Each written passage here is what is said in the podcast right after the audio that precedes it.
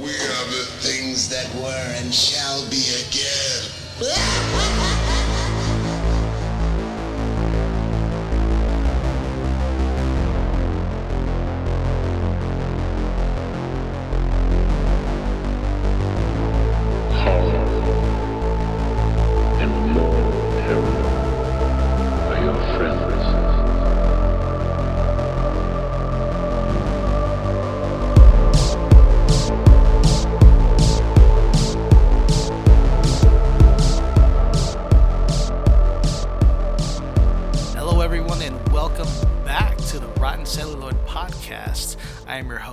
Richie Rotten, back at it with my co host.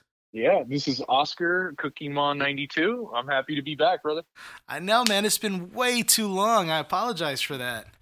No, same here, brother. I know we've had a lot of things going on, but you know, it's all good. We got to see a couple horror movies in between and you know, we're ready to get back at it. Yeah, absolutely. Sometimes life just kind of has its own plans, but we're back at it again. Folks, thank you for Yep. sticking with us. I want to thank everybody um, that have sent comments and DMs on the uh, IG page asking about the second episode.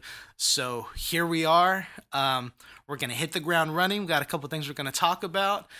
And then we're going to get into an amazing film series that uh, my good friend Oscar's been wanting to cover for some time. So Yes. Let's start with what movies did you have you seen since the last time we we uh, we talked?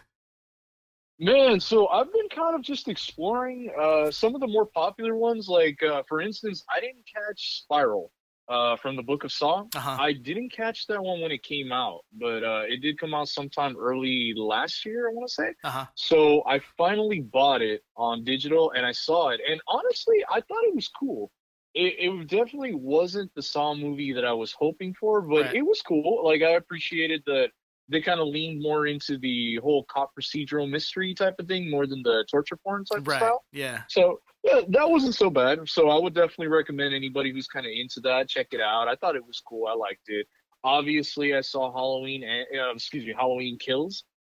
Fantastic. Love that movie. Definitely have to do uh something on that eventually. Oh, absolutely. Um, yeah, I I've seen uh, Malignant, Don't Breathe two, both awesome, really awesome. Again, Malignant is another one that I think we definitely got to dive into one day because it's really, really good. yeah. Um, disappointingly, I saw The Conjuring, The Devil Made Me Do It, and uh, yeah, bro, I was like, James Wan, yeah, I can see that you were holding this shit together. bro. yeah. Yeah. yeah, because that that definitely was not where it's at, man. That was not it. I, I was uh, pretty bored, and that's actually a really bad thing to say when you're watching a- any Yeah. really. But a horror movie, no good, bro. But definitely recommend uh, Candyman, the new Candyman, and The Last Night in Soho. Those are amazing. oh my God, absolutely. I couldn't agree more. Yeah. Thank you, bro. What about you, man? Tell me what you've been watching. Oh man, so I've been kind of filling in the gaps in my collection, finding little Mhm. films here and there. Um, I did watch *Malignant*. I just picked it up on Blu-ray recently. Um, Awesome. I feel like it unjustly was hated on, but we're definitely going to cover Mhm. that film in the in the in the future because Yeah. it, it's it's fantastic. I don't care what anybody says. Um, yes, yes, please. Halloween Kills. Oh my god. that Ooh, movie I was see- something else. See, I love that about you, bro. like that. That's what I'm talking about. You know. yeah, I, I was jumping off the walls watching that movie, man. I was, it was just, it was awesome on, on every level. Oh, Um, yes. I've been kind of a, a buddy of mine's uh, recommended um, a movie, I, and I'm gonna totally mess up the name. I think it's Mm-hmm. called uh, Titane, which I think stands for means titanium in French. Um, Oh, that's right. Mhm. yeah, so I'm I'm really eager. I just picked that up recently. I'm really eager to watch it. Um, I know it's from Oh, the creator of Raw. I don't know if you ever saw that movie. I've heard of it. I've been kind of apprehensive to check it out. It's one of those horror movies that I'm. I've always been like, uh, you know, I, Yeah. th- those types. I love them, but also I'm kind of scared to watch them. You know, I'm I'm that type. Especially if you're squeamish, dude. Especially if you're squeamish. Oh. Yeah. yeah, yeah, yeah, yeah, exactly. I- I'm the type where I'm like, okay, wait a minute, am I gonna eat today or am I gonna just like pass? You know, yeah, that, that's the reason I haven't actually sat through uh, Cannibal Holocaust yet, bro. So Oh my God, Hannibal. Yeah, that's that's a tough one to sit through. That's yeah, a tough one there to you go. So, Yeah. yeah, But but I I want to know your opinion about it. So I definitely definitely want to know. Once you see it, please please let me know and let everybody know because um I have heard that it's a very imaginative type of horror movie. It's Yeah. of those. Yeah, that's what I've been hearing. Uh, like, uh, let me see. What else? What else? What have I been catching up on? Uh, just Mhm. recently, I picked up the Child's Play box set that came out just recently. That looks like the Good Guy Doll box. Um, Oh, okay. Is that for the movies or for the show? though? for the movies. Um, I, Oh, okay. I, I picked that up because I only owned like the first three, and I had Okay. never seen Cult of Chucky.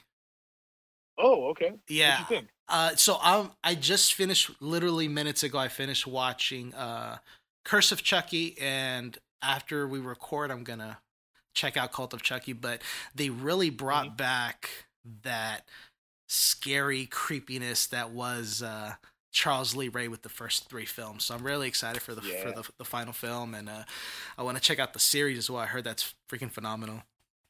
Yeah, bro. Yeah, I, I actually did check out the series as well. I, I checked it out in December. I bought the the whole series. Yeah, and uh well actually the first season and uh yeah uh, and i think you're doing it right definitely watch them all watch cold yeah, and then jump right into chucky and you won't you won't miss a beat hell yeah! I'm hyped. I'm hyped. Yeah.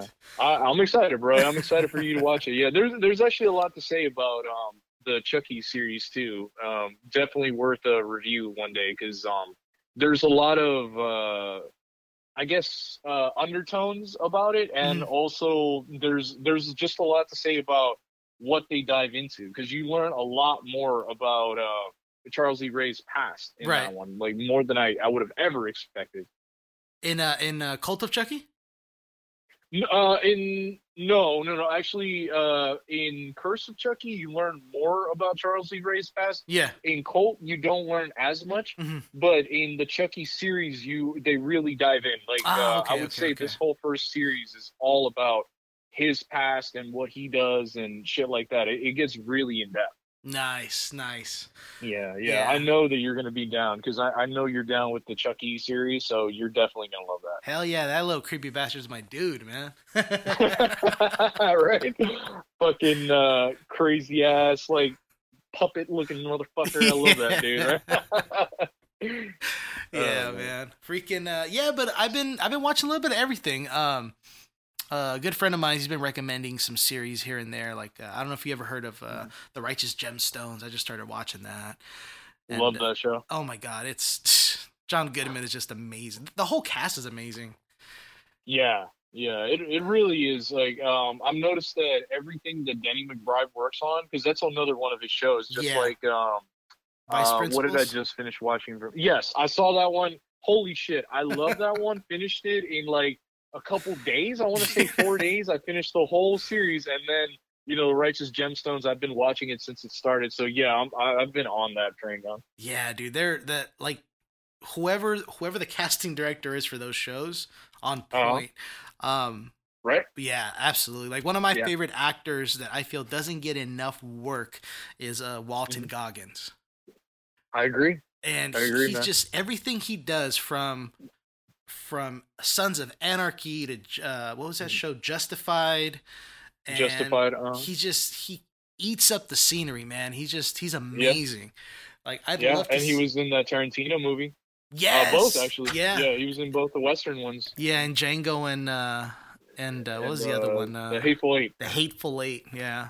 Yes, and uh, he's he's an amazing actor, bro. Like He I really actually is. saw uh, an interview of his Mhm. one time, and he had mentioned that every movie, not only does he change his inflections on how he speaks, Yeah. but he also changes the way he walks. And uh, and it, you you have to really look at it. But yeah, if you see it, every single one that a role that he plays, he never walks the same way. He walks differently. Like he's a different character, like a different person, really. You know. And I'm like, damn, that's fucking crazy cool. That's dedication to the craft, man. It really is, man. It really is. I, I honestly tip my hat to the dude because he does an amazing job. I want to see him in a lot more though. Me too. Me too. Yeah. I think he could make an amazing horror villain. Oh yeah, 'Cause- 'cause absolutely. he I can could pl- see that dude playing a killer. Yeah, because he could play batshit crazy so well and Yeah. still be freaking likable. Like, like, like for example, in Hateful Eight, he's a freaking, uh, he's a what, a Confederate soldier or something, right? That's right. yeah, And- huh? and he's Who- one of the most likable- militia. Yeah, he's one of the most Yeah. likable characters in the whole damn film. Yeah, and that's that's crazy to say that. Like a con- an ex Confederate, no, not even an ex one. I'm sorry. He was a actual Confederate soldier Yeah, who is who is like you know now that the war is over, he's still fighting for white people rights, and you kind of like like him though Yeah. because he's funny. You know, it's like it. damn, dude, like that's kind of fucking crazy. It's like uh like the way that uh Leonardo DiCaprio was in the, Yeah. in Django yeah, you fucking hate how disgusting this dude is as a human being, but holy shit, if you're not mesmerized by yeah.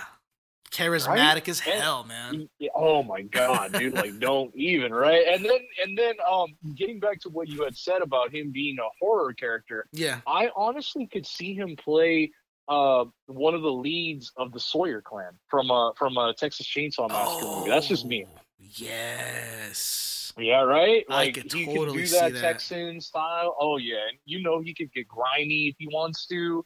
I could see him as uh, the chef, uh, or or even the hitchhiker, you know, or somebody like somebody who actually like runs the house. That know? would be badass. I would fucking love to That see that. Honestly, I really do. Yeah, right.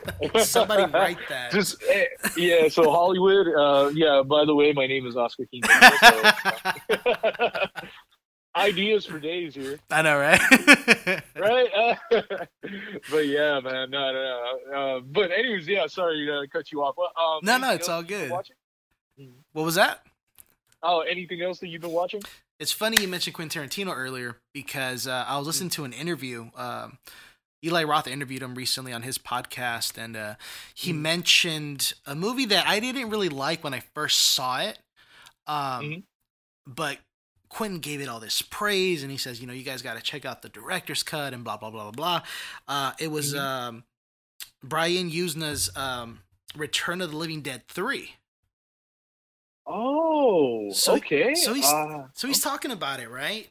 And I'm Mhm. like, dude, like, I usually when Quentin Tarantino recommends a film, I check it out. But Mhm. I was like, I've seen that movie. That movie was, it was not great, right? mhm. So he's talking about. He's like, there's a director's cut, and if you really watch the director's cut, it feels like the script was meant to be uh, the sequel to the Re- Reanimator, as opposed to Brad Reanimator, right?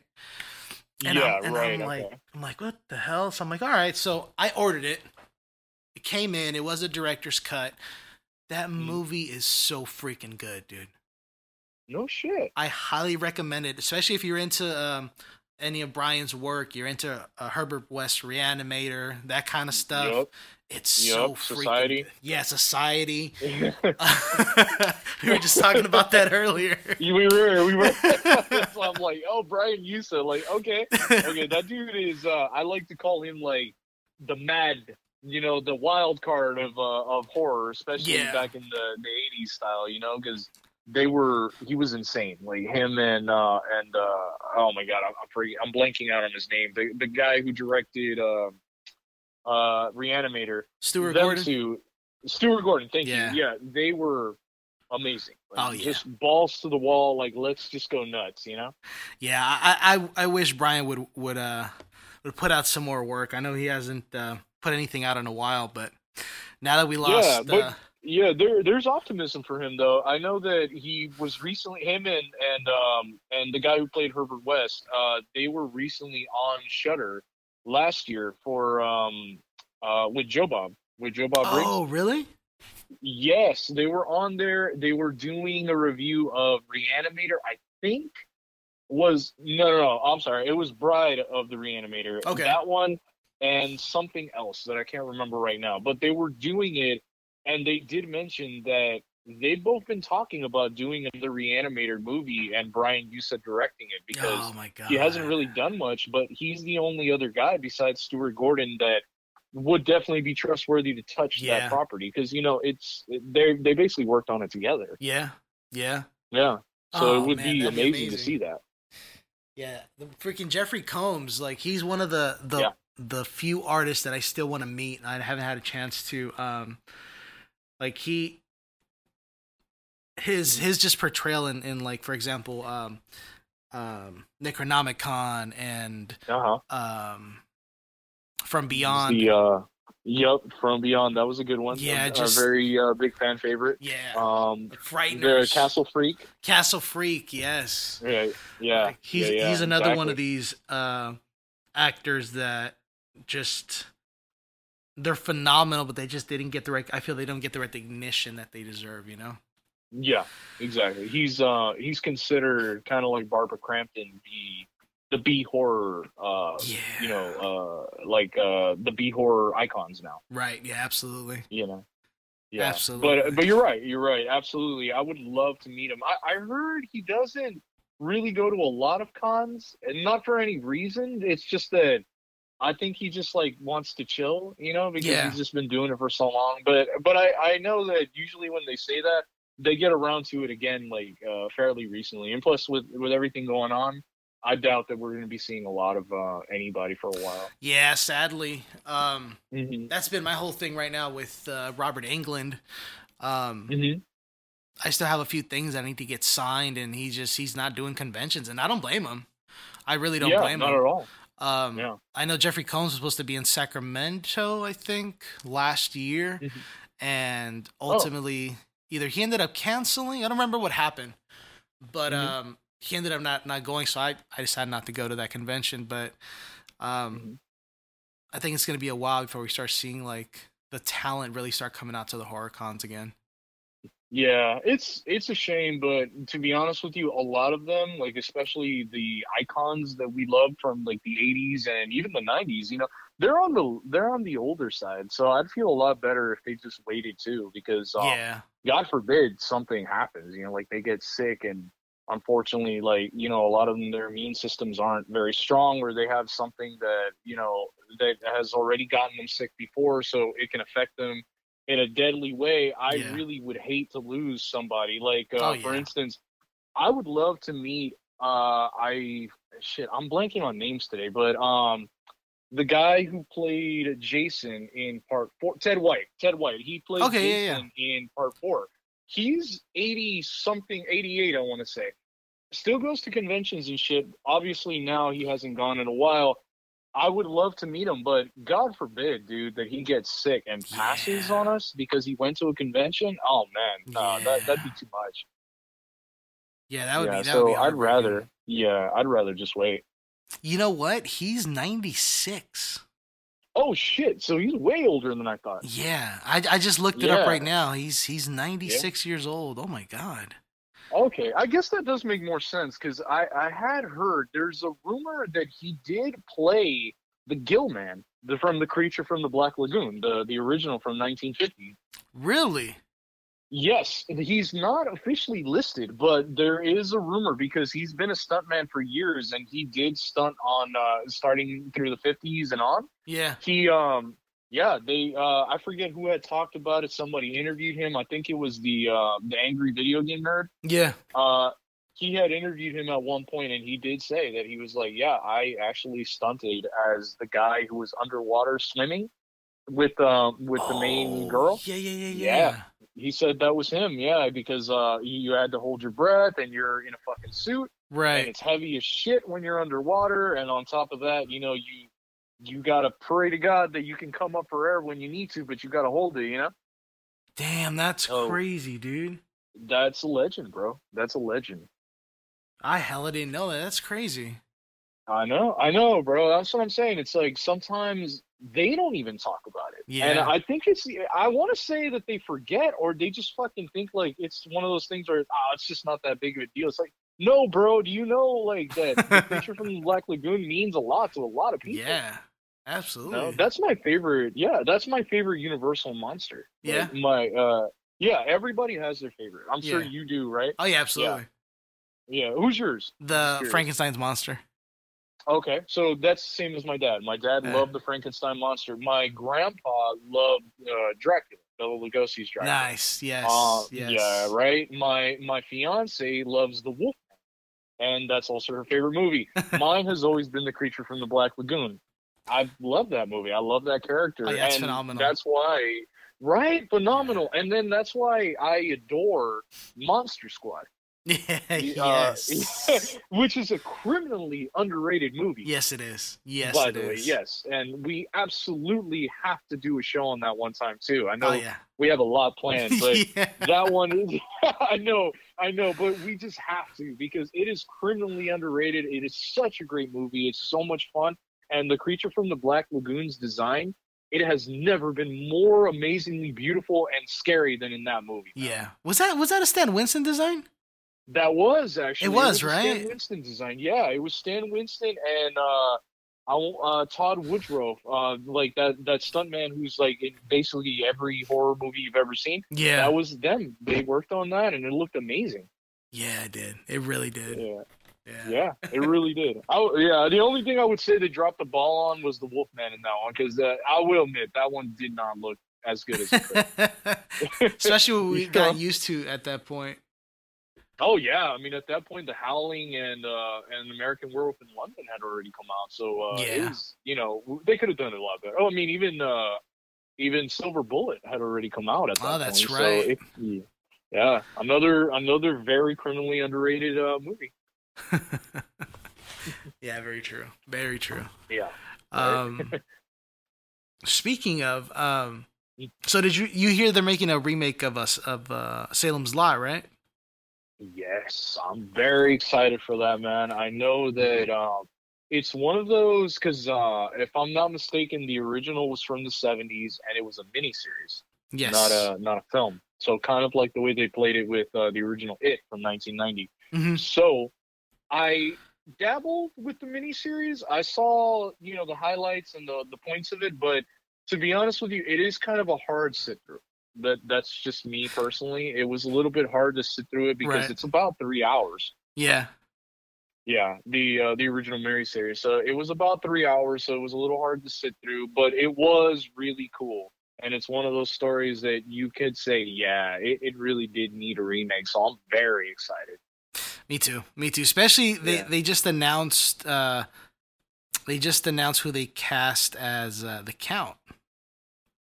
Oh, okay. Uh, who's that again? Uh, William Sadler Ooh, okay. from De- yeah, from, yeah, yeah, from Demon Knight. yeah, yeah, yeah. That's right. Okay. Yeah. So Damn, dude. Yeah, that's a good casting. I, I like that. me too. Me too. He he has. Yeah. I, I can't remember the last time I saw him in a horror movie. To be honest.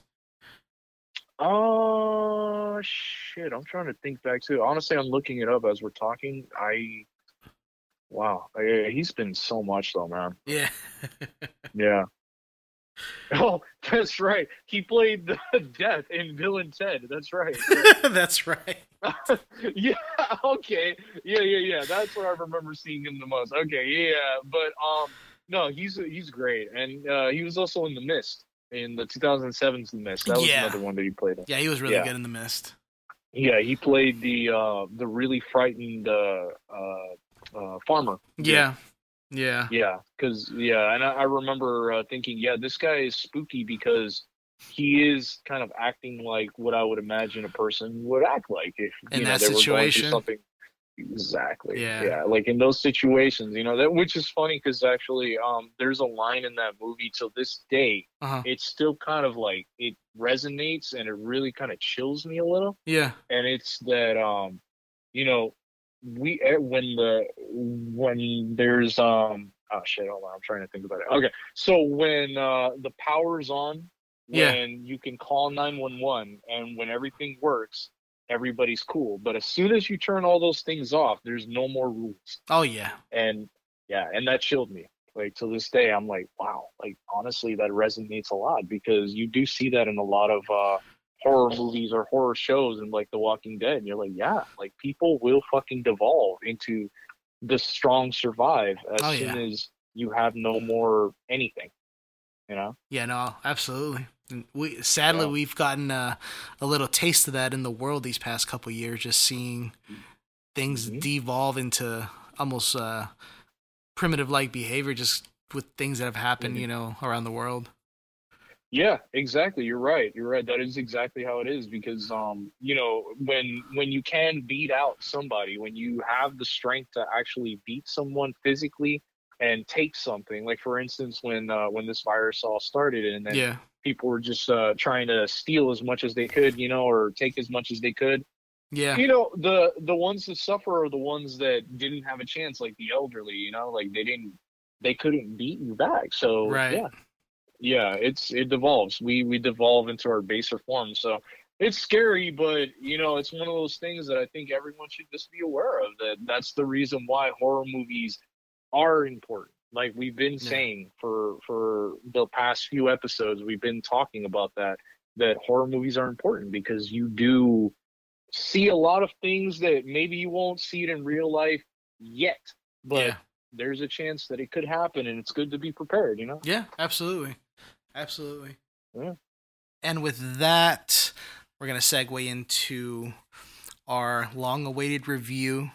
Uh, this film series has been impactful on so many levels, uh, not just through the horror genre, but uh, cinema as a whole. Uh, Mhm. It essentially made meta cool. Uh, of Yeah. course, we're talking about the Scream series specifically. Right now, we're talking about Scream 5. So, if you folks have not watched it yet, uh, be warned, it is spoiler heavy. We're going to be talking about the film. Um, so, if you haven't seen it, I would suggest coming back after you watch it. All right. So, let's get into it. Oscar. Let's do it. Yes. So, Scream. Holy shit. I am so happy that you had that reaction. Yeah, I, I I know we had spoken previously, and you had your uh, you had some biases about the the Scream franchise as a whole. yeah. So I was glad when this one was coming out. I I know that you weren't super super excited, but I'm really happy that you enjoyed it. No, it was phenomenal, man. Like, uh, my my bias was, and I know we spoke about it before, and most people who know me know about the hatred I had for the series, and it wasn't the films themselves. Um, it was definitely the after effects of that Scream One and Two had on um, the horror genre, but we'll get more into that a little bit later. Um, Definitely. I recently rewatched all four of the original films, kind of got Mhm. reacquainted with these characters and Mhm. seeing five, it just my god, it's so good. It's Right? so Right. good, man. Like having all the, the What- legacy characters come back. Yeah. Oh, go ahead. Sorry. Mhm. No, I'm sorry. I was just gonna say what uh what would you say is like one of those scenes or one of those parts that was just like your favorite from this movie? Oh my god. Honestly, um Mhm.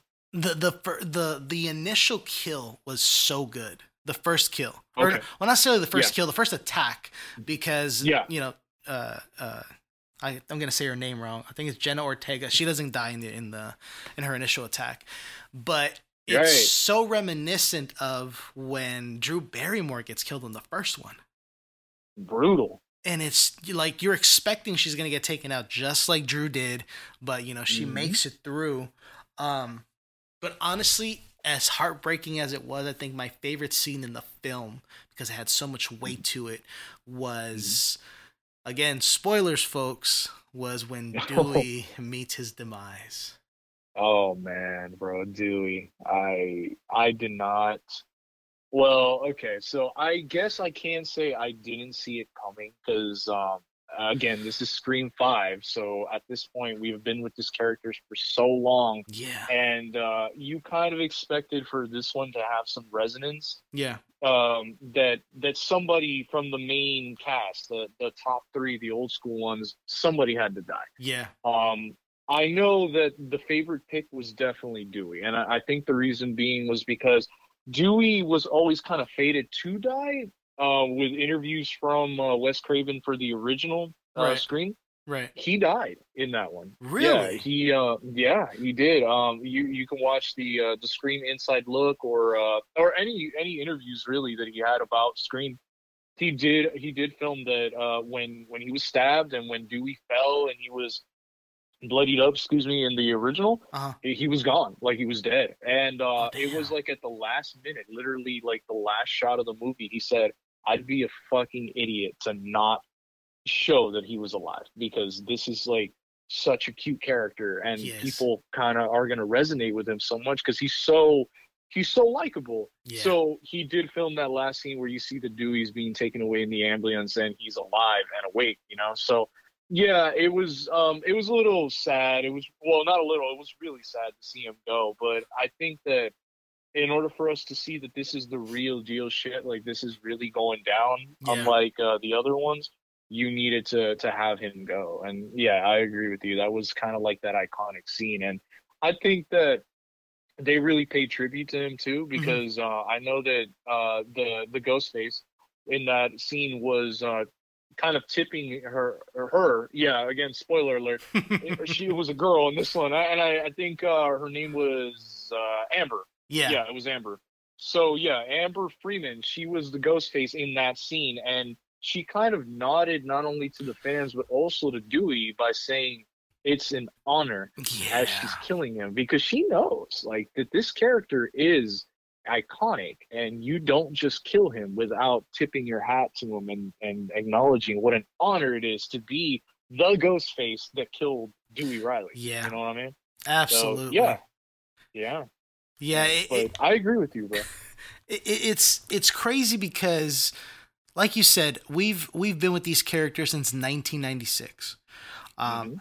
i'm assuming half of the fans are newer fans that came on on board later um, and in Mhm. every film damn near we we get a scene where it looks like dewey's gonna meet his demise Right? you know, Mhm. we get it into when he's in the um, in the uh, the recording studio and Gail's watching him get freaking torn apart by Ghostface, and we're like, oh fuck, they finally got Dewey. Yeah.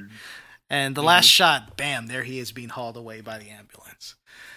So, so like with me, um, I- kind of like I had hope that. And this is not hating on Courtney in any way, but I was hoping that Mhm. Gail was going to be the one to meet her demise in the series. Um, Mm, okay. But I don't think it would have been as impactful or as important of a death as with Dewey. Mm, Um, I agree. like it wouldn't have carried the weight that it did, at least for me. Um, Yeah. I- No, I, I, I totally agree with you there. Mm. yeah, I feel like uh, with with uh, Gail, there's always been kind of a love hate relationship. She's kind of a bitch, kind of out for herself. Mhm. Um, Mhm. Ultimately, she'll she'll do the right thing, but she's always out to look out for number one. Uh, Absolutely. as opposed Absolutely. to Dewey, um, I don't know if you picked up on this, but even his stance and his um, his uh, theme song is that of a lone gunslinger. Yeah, right. That doom doom doom doom. Yeah. Like a three chord, right? Yeah, dude, and it's just like Yeah. he's he's that dude. Like he's he's gen- like what did I what did we call him the other day? He's um you know they have chaotic good, neutral good. He's uh what's the other one? Mm. He's the all the way good one Uh, out of the out of the group. Um Yes. Yeah. Yeah. He he was like through and through like that. Um. that everyday good character, Yeah. whereas like everybody else, even Sidney, you know, they've all had that kind of gray area. yeah. Uh, Dewey's never had that. Like No. in any of the five movies now, he's never been. Well, maybe in this one a little more, you could tell that he was uh, in a darker place than he's ever been. Yeah. You know, He was definitely very But- grizzled in this one. yeah, exactly. Yeah, and and you're right. He um, you know, I I I, I like that you mentioned that uh that tone of his his uh, his theme song Mhm. because if you think about it, this movie kind of cleared the way of every one of those like really uh uh homey kind of like presence. You know, like Dewey and uh and Sheriff uh, Judy, who was Yeah. Deputy Judy in in part four, right? Yeah. So those were the two characters that, as you see them, you kind of feel comfortable. It reminds Right. you of like small town, like they're happy-go-lucky, they're good people, they deserve to live, you know, and shit like that. And the unfortunate part is that both of them die. Yeah. And, and that kind of like seals the deal for Woodsboro that this is no longer that town. That You know, town. Yeah. This is exactly. This is no longer Woodsboro from 1996 in the original Scream. yeah. It's not even Woodsboro from 2012 when uh when uh, Scream 4 came out. I think it was 2012. I believe. Yeah, where it's still like that small town, that happy town. Like now, things are gone. Like things are darker. Kind of, it, it's kind of representative of, of horror nowadays, which um we're gonna get into uh, uh, later as well. But it is representative of what horror is now. There is no more happy type of styles of little towns and shit like that. You know, now it's dark because the Yeah. world is dark yeah. you know and and those those characters that were like comfort to us they're kind of like gone now like they're they're dead Yeah. you know? And and i think that that was another reason why they got rid of them is because those were the two most optimistic characters especially dewey. And you know it's just it, it's impactful to see that those last gunslingers are gone and we're never going to see those types again Yeah. you know? But i completely agree with you with gail that i had my my uh my suspicions that it was going to be dewey but i was hoping for gail as well. The only reason i really did is because besides the fact she's a little unlikable i mean like you mentioned she has her times where she is likable and she's not Right. but for me it was also i feel like she's kind of stagnant at this point like her i don't really see where her character can go anymore because it's always i'm after the next story i'm after the next story i'm with dewey i'm not with dewey you know yeah. and now officially she's not with dewey and uh, she moved on but I I don't really see where her character is really going anymore now that she doesn't have Dewey and now that she really doesn't have that. Should I, you know, be with him or give up my career or, you know, do something like that type of thing? Right. Now I just feel like every time if they make a Scream 6, which I'm pretty sure they will, it, she's just going to come back because she's got to come back. Yeah, they they kind of I kind of do feel like they wrote themselves into a corner with with Gail's character. Um, Mm-hmm. I mean, like you said, where where does she go from here?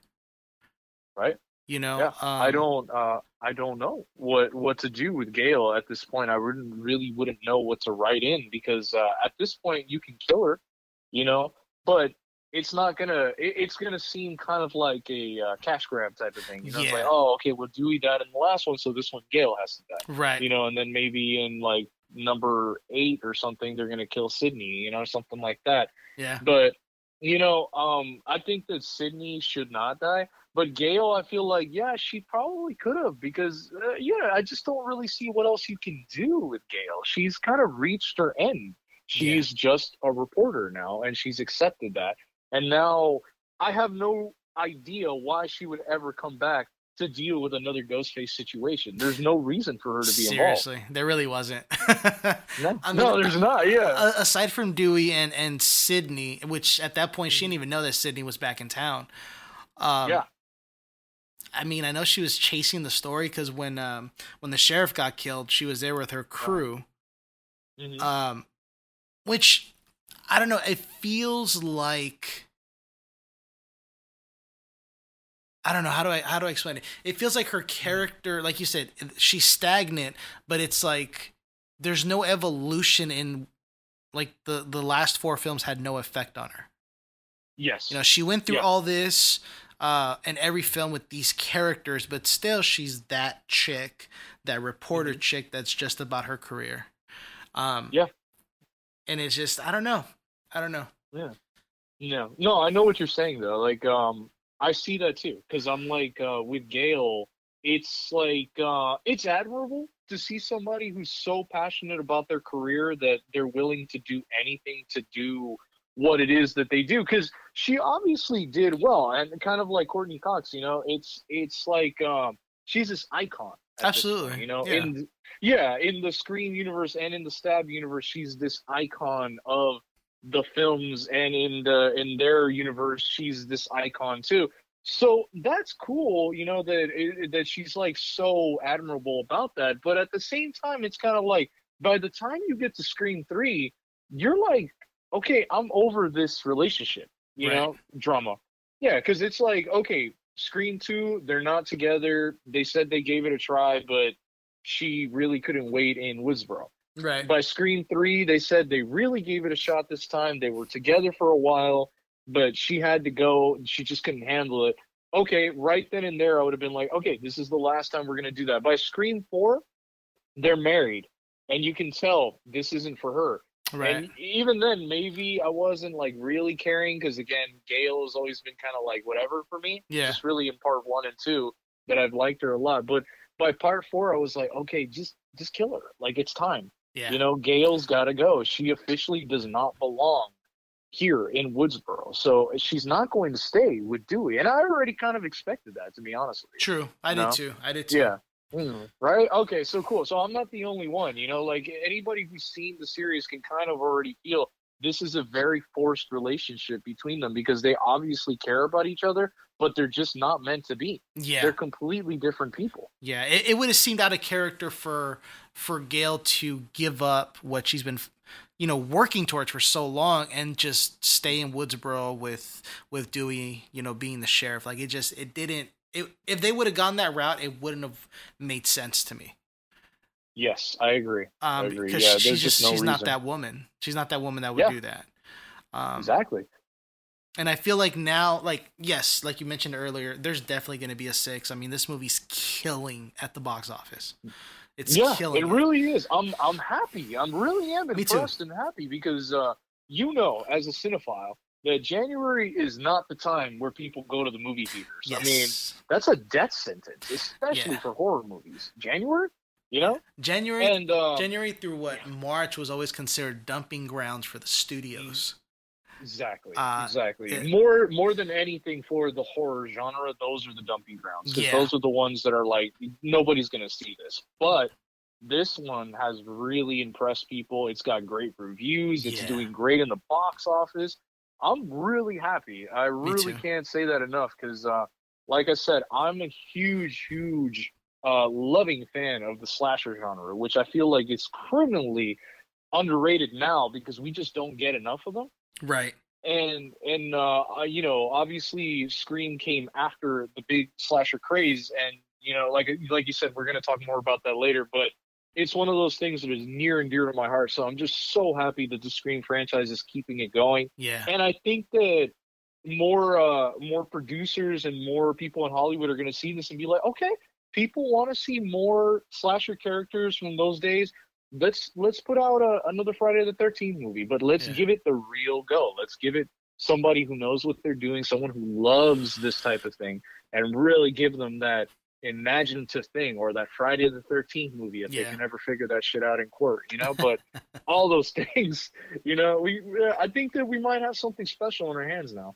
No, yeah, absolutely. And I've been I've been seeing like for example, um it, the slasher genre is slowly but surely coming back. I mean, you have for example, we mentioned earlier Halloween Kills. We have the new Scream.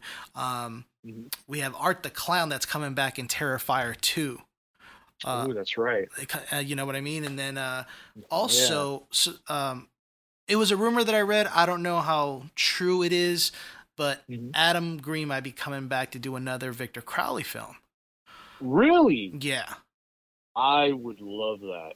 I And would what love what that, I love about the Hatchet and Victor Crowley films is that even while the genre or the slasher uh, subgenre, excuse me, was not Mm-hmm. really putting out work, freaking Adam and them guys were still putting out freaking. I mean, we had Hatchet one, Hatchet two, Hatchet three, Victor Crowley, and they're freaking just Mm-hmm. fantastic, man.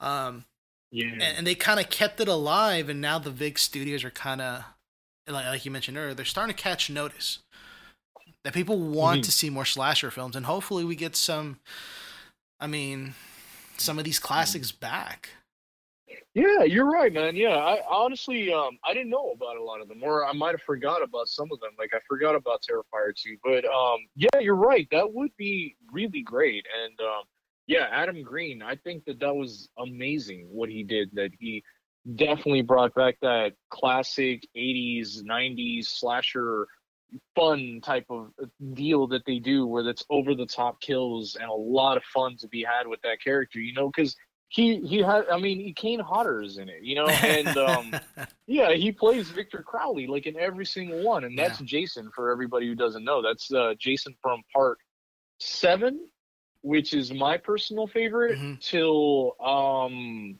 Jason X. Jason goes to hell. Oh, Jason X. Thank you. Yeah. Yeah. So it was till Jason X. He is an iconic Jason. He's Yeah. uh, a fan favorite. I would say he's probably the number one fan favorite. Yes, he is. Um, yes, he is. yeah.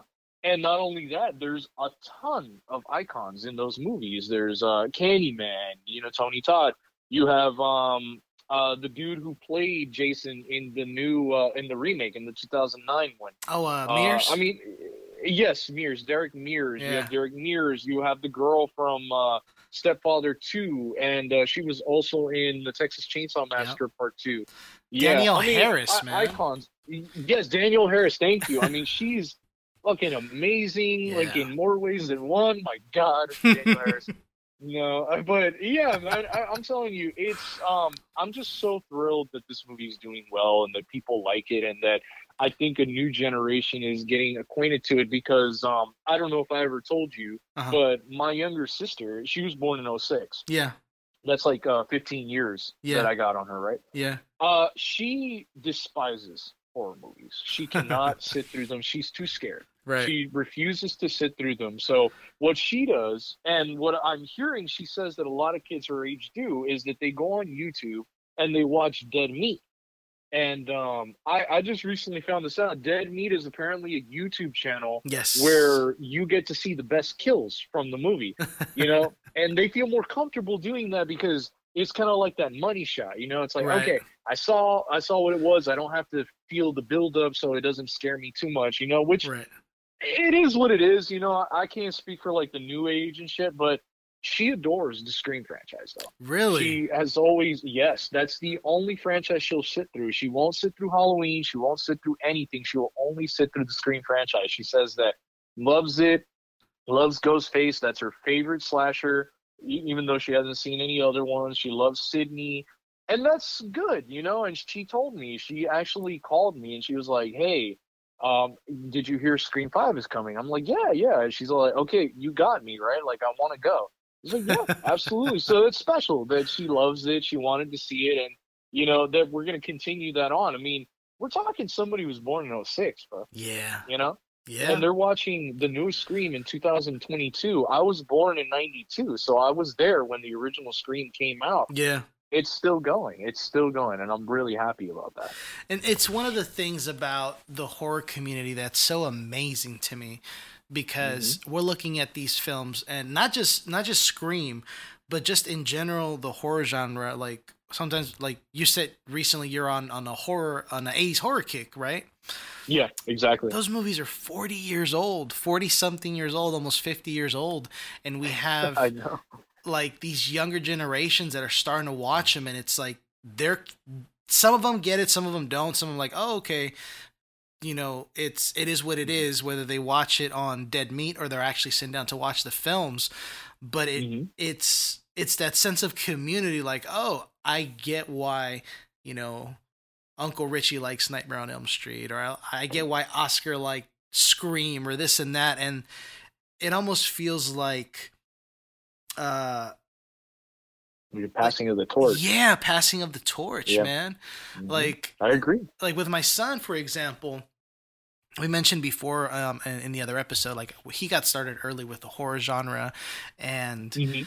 uh in the past couple years like he's met a lot of the big icons like he's met john carpenter he's had a, Oh. a really dope conversation with robert englund um What? yeah, like I was sitting there starstruck, and my kid just talking to him like he's a regular dude. I'm like, I mean, he is a regular guy, but Yeah. I, am like watching. I'm like, not to us. yeah, I'm like, do you know who you're talking to right now? Like you're you're sitting here chilling, talking to this this gentleman, and it's like it's Freddy Krueger, and like when- Yeah, when he made he's Ki- the fucking king of dreams, Yeah, man. He like he fought the Dream Master. Like this is the the king of nightmares. yeah, the, the icon of the '80s. You know, I mean, it's you don't just talk to this. Dude. yeah, dude, and it was crazy. Like just watching it from my perspective, knowing who he is, and like when he uh he met Kane Hodder as well, and it's Yeah. it's one of those things where now he'll look back and he's like, "We really, I really met these people." I'm like, "Yeah, you did, man." Like you, you got to meet and shake hands with John Carpenter. Who can say that? Not too many people. Shit, man. and That's it- a that's a dream, bro. John Carpenter's amazing, dude. Yeah. I gotta He tell really you. is. He's he's an intellectual man. Yeah. Like you can tell. Like the dude, he's an amazing, amazing person and, and uh, like filmmaker. Yeah, And um, yeah, personally, I just you know I can't believe that the movies that he made at the time that he was making them yeah, did not get the recognition at that time, which is why I've heard that he said that he gave up on Hollywood. You know? Sadly, yes. Sadly, yes, yeah, kind of like a diploma situation where it's like I don't, I don't even understand that. You know, that doesn't make any sense to me. It, it's it's mind blowing to me, especially like now that we're on the subject of John Carpenter, that Mhm. like the thing was a flop. Yeah. That's ridiculous. Like, how the fuck does that happen?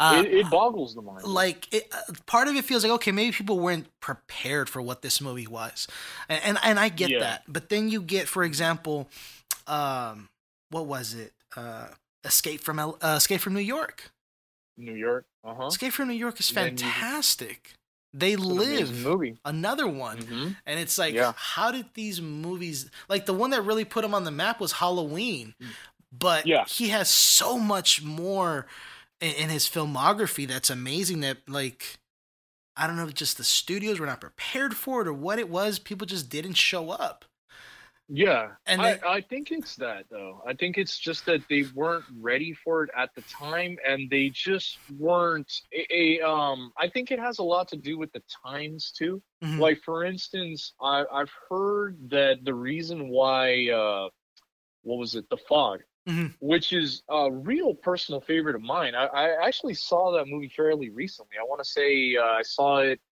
two years ago, maybe Yeah. a year ago actually. But Yeah. I saw the fog, 1980s The Fog though, Mhm. and that movie was really amazing. I was like, this is a fucking beautiful horror movie. I mean, yeah it's scary, it's kind of old legend type of thing, but it did not do well. And I think the reason why was because it was during a time where that was not the norm type of horror movies. You know what I'm saying? Like that was kind of the age of slashers yeah and more of the new school type of horror. And that was kind of old school type of horror. That was more 1960s style type of shit, right? yeah because that came out And in what uh 1980. 1980 right yeah Yeah, 1980 exact. Uh-huh. And yeah, and uh, that's what happened was that it, it came out because uh, he really wanted to do a movie like that. He thought people would want to see it, which of course now we appreciate it and we love it. But at the time, it just wasn't what was popular, which is um, exactly what you were saying about the thing. How that movie could flop is beyond me, Yeah. but it, then you think about it and you're like, oh, that movie came out the same time that E.T. came out, you know? Ah, and that yeah and a lot of people are like this is not the alien that we just saw. We just saw a lovable alien. Aliens are not like this you know? They're not killers monsters and shit like that. They're good creatures you This know? isn't And- adorable yes, at all. course. yeah exactly. This is like the most fucking disturbing type of thing you'll ever see. But there's a dark imagination to it that's amazing. And Oh, you're yeah. just like dude yeah, it's a fucking amazing, beautiful movie, and especially for it to be a remake, yeah it did. It's so good now that you don't even know. I bet like most everybody doesn't even know it's a remake. yeah most people That's don't how good it is.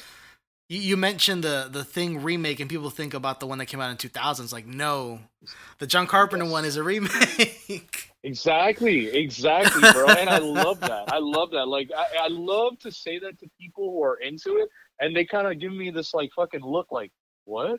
Like, what Yeah. do you mean? And I'm like, no, dude, seriously. Like, yeah, there's a fucking 1950s movie, you know, of the of uh, the thing, yeah, and they're like, no way. And I'm like, yeah, and that's how influential that movie is. That most nobody knows about the 1951 anymore. This Yeah. is an actual number one movie. Then, you know. yeah, that's true. That, and and that has a lot to say, man. It's it's wild because like, um, I went on a little, on a little um John Carpenter frenzy recently, and uh, I picked up um, Vampires and Escape from L.A. and a couple other ones. Um, my Ooh, son had yeah, my son had never seen uh, John Carpenter's Vampires, so Mm, okay. um, mind you, I finally introduced him to From Dusk Till Dawn. Don't tell his mom. Mhm. Uh, a little bit ago, and he freaking loved it. I didn't tell him that it was a vampire film. Uh, he Mhm. thought we were watching just a regular Quentin Tarantino film about a, you know, the the the, the Gecko brothers. And then when that whole Uh-huh. switch happens with the vampires, he lost his mind. He loved it. So I told him, you know, have a seat. We're gonna watch this this movie. I threw on vampires, and at first he wasn't really feeling it until you see the Mhm. uh, what's his name, uh, James Woods, and uh, the rest of the vampire slayers fucking start kicking ass, right? Killing fuckers. Yeah. Yeah. and uh, he's watching it. And mind you, that was another movie that flopped because it came, if I'm not mistaken, it came out right around the time that when Blade was just taking over everything. Yes. Yeah, you're right. That's right. Uh, it did come out during that time. Because I remember seeing uh, Blade, and then right after seeing um, John Carpenter's Vampires in theaters, and that theater was fucking empty. Yeah. Like most of the people that were in there were like grown older men that loved Carpenter's work from back in the day, right? Yeah, exactly. So uh, we're sitting here watching it, and I had the feeling he wasn't gonna like it. The movie finally Mhm. ended, and he's like, "That movie Mhm. was fantastic." Awesome. He's like, I'm so happy to hear that. Yeah, and even now he'll mention it. He'll talk about it. He was like, "What was the movie Mhm. again with, you know, the priest and the guy and the wrinkly faced guy?" I'm like, "James Woods." He's like, "Yeah," and I'm like, "Yeah, it's John Carpenter's Vampires," and it, he Right. really dug it, and it, it. I thought it was cool because I remember not too many people my age when it came out liked it or Mhm. even bothered to watch it. Um, it's true. and now like all these you know a couple generations later my son's fucking digging this movie and i'm like Yeah. dude like there's so much within uh carpenter's filmography for you to explore um Oh, absolutely. and no two films mean, are alike No, not at all. That that's the fantastic thing about them is that you know normally when you get a director, he kind of dabbles in his genre, like that's Yeah. his, you know. And you would think that John Carpenter belongs in horror, but that's not true at all. I mean, Assault on Precinct 13, Halloween, The Fog, Escape from New York, The Thing, Christine, Big Trouble in Little China, They Live. Those are fucking amazing movies. Yeah. None of them are like the same. None Yeah. of them. You you cannot pick out any of those and be like, these are anywhere near the same. Yeah. One is a action type of thriller. Another one is a horror movie, a slasher. yeah Another one is a horror movie that's about like ghosts and shit. There's a fucking escape sci-fi type of action movie. There's a horror alien body horror type of movie. I mean, dude, it, it's like this guy's the man. i mean he made an elvis movie for christ's sakes Oh, that's right, he did with uh, Kurt with Russell. kurt russell yeah i think it was in 79 Y- Yeah, yeah, that's right. Uh huh. that was um, it was a TV movie actually Yeah. on ABC. Yeah. Yeah, you're right. Mm-hmm. no it's it, So oh go ahead sorry no, no, no, I'm sorry. Yeah, yeah, I, I wasn't gonna say anything. No, like it. It's a trip because now you know he's he's in his twilight years. He's doing his thing, and Mhm. he. I don't know if you listen to his music. Yes. So he's got he's got the three albums that he just put out. Um, if you guys are into synthwave or dark wave, please check out John Yeah. Carpenter's albums. They're fucking amazing. Mhm. Uh, for those of you who don't know, he's literally the granddad of synthwave. Yeah. Uh, a lot Yeah. of a lot of the cues that these synthwave artists take are from Carpenter's old movies. oh Um, man, they're so good. They are. Yeah. Um, That's like uh, that. Those are like beautiful pieces of music. Like I can't believe somebody can be that talented. dude, You know. and You know? Like, uh, what was it? A couple years ago, um, Mhm. two buddies of mine, my buddy John and my buddy Joey, we went to Mhm. see John Carpenter live. Really? Let me tell you, probably one of the best concerts I've ever been to. Shut up, dude. Where was that? It was uh, so I went to see him twice. The first time was in downtown Oakland, I think at the Fox Theater. cool. Okay. Um, and they had a really big, uh, like a really big stage, right? Um, Mhm. and then the second time was uh, in Santa Cruz, and it was like a mo- some more intimate um, little um, like club, right? So basically, you're sitting there, John comes out. He's got his he's got his um his keyboard. His son is on stage. They got the synthesizer, and there's all these huge fucking screens. And as he's playing his tracks from his iconic films, not from the uh, the three albums that just came out, um, hmm there's all these scenes from his movies projected all around you. Damn. Dude, it was epic. And mind you, John Carpenter, he he's up there in age, right? Yeah. But he was rocking the house, dude. Oh, dude, I would have killed to see that. Honestly, I really hope that he does that again because I would love to go to see one of those concerts. He is one of those icons that not only do I want to meet him, but I, I do want to see him actually play his music because one of my personal favorites is actually kind of a low key one of his, Uh-huh. and it's um Halloween three, the, uh, the soundtrack that he did for that one. That's an amazing score. yes, man. it is. Yes, Yeah, it is. I love that. dude. Criminally underrated though. The soundtrack and the film. yes, I agree to both. And again, another one we absolutely have to talk about at one point. I know we got Yes, a list. But but um uh yeah, actually segueing from that though, um so the Scream franchise actually owes a lot to uh, John Carpenter and Halloween. Absolutely. Yeah, because um, if you think about it, that that is kind of like their one of their number one uh, influences.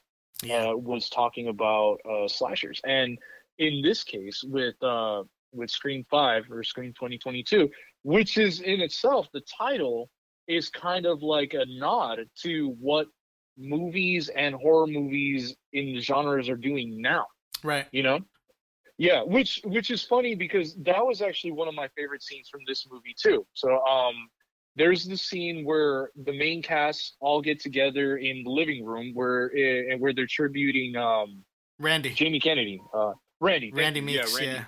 S- yes uh-huh. and that's actually Randy's sister's house and his um Niece nephew and nephew. and niece who yeah. are twins. Yeah, that was cute. That was really cute. Uh, I honestly did not know that they were going to be related to him. That there was going to be any tribute for him. I I had heard rumors that maybe he was going to be in it, and I thought, was there another lost VHS like in part three that he Right. left behind? I'm like, but but how would he even know where horror was going to go from there? Right. right? Right. So I was like, yeah, that would have been kind of weird. But no, I'm glad they did it that way. And in that scene, one of my favorite things was that they're talking about the trajectory of where horror is going now, which is that nowadays it's not a remakes because that's what Scream 4 was. Right. Scream 4 came out during a time in the in the uh, 2000s, late 2000s, where it was all about remaking a classic movie that came out in the 70s or in the 80s, right? Right. And uh, now it's not about remaking because fans don't want to see that, and it's not about starting over. It's a requel, Yeah. you know. And most of the time, they rename the movie the same title as the original. Yeah. You know, for instance, with Halloween 2018, right? Yeah. Same as Halloween. And now Scream. And I'm sure there was another one, but, you know, I just, I'm off the top of my head, that's the only one I think about. So, yeah, that's like amazing, dude. All the Black amazing Christmases. that they actually. Thank you, Black Christmas. Yes, yeah, exactly. Those are those things that I love that they actually took the time to do it again because um that that was really cool that they pointed that out in that scene where they're talking about yeah you know so now it's a requel so they're kind of not starting over they're more like more along the lines like starting with number one still and then starting all over from there on yeah. so it's a whole new series of movies yeah. know? And, and what I really Uh, appre- oh, go ahead. No no no you go ahead so we've been talking over each other quite a bit. Uh, no, what I was gonna say is I really appreciate that the they're noticing that that you can't just restart everything and do away with all, all the, the legacy behind these films. Had they exactly. rebooted Halloween like what they did with with um, Rob Zombie, and no disrespect to his films, um, it, it just there's so much more to explore with the original uh, timeline, and with them doing that with with uh, with Scream, I thought was fantastic. You know, there's not necessarily a um, excuse me a reboot. Um, Mhm. they're just like what did you call it? A requel? A requel. Yeah. yeah, yeah, and it's you know you're Mhm. you're adding more characters to the original timeline. What I really enjoyed with with the twins was that because uh, from the original films, Randy was my favorite character. Because obviously, I see myself in Randy whenever Yeah. whenever he was on screen. Like like he's the dude.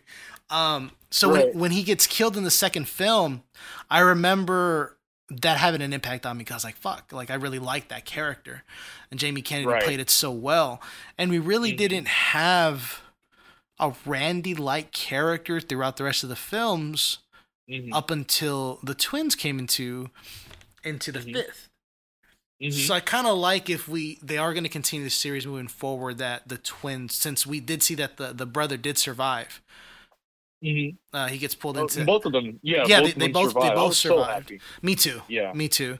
Yeah. because uh, yeah. especially the the um I don't remember the the the female twins um her commentary is just epic. I loved it. Oh yeah. Yeah. She was fucking hilarious. She was and uh, I loved that she was Randy, yeah, like a female Randy. pretty much yeah, yeah, She was the movie geek, whereas uh, Chad, who was the the brother, right he wasn't really into it. Like he liked them, but he didn't really care. You know. yeah right I, I think he kind of saw it in the macabre way. You know, it's kind of like, why would we watch movies like this when you know our uncle got fucking killed like this? You know, it's like it, I get it. You know, like I get it, but at the same time, I'm kind of like her too, where I'm like. Oh yeah, but I mean the movies didn't fucking do it, you know, like just some asshole did, right? yeah, and it's um actually um so there's actually a correction here. So something that I'm sure nobody knew, and even I didn't know until I read it. Mhm. Uh, Scream Four, Hayden Panettiere's character Kirby, right? yeah She was uh she was a character like Randy. She was really cool. She was the horror geek. yeah Um, she was a huge huge part of uh, Scream Four that a lot of people loved, you know. And then I know that I was very disappointed when she got stabbed. right And um, yeah, here's the thing though. Turns out, if you watch Scream Five, the new one, yeah there's a video. There's a scene where a character, I don't know which character is watching it though, is watching uh, Dead Meat, and apparently when they're watching it, there's also a thumbnail right next to that video, and it's for Scream Eight, and it features Kirby. She and Oh. it's titled Woodsboro Survivor. oh crap Yeah. so she lived I I know, bro. I know. It's one of those eagle eye type of things, but uh, yeah. It, if you look it up, it's actually in canon now. You can look it up on the Scream, uh, the Scream wiki or the Scream uh, fan page and whatever. yeah And it does say that currently uh, she is alive. oh that's and awesome That she's.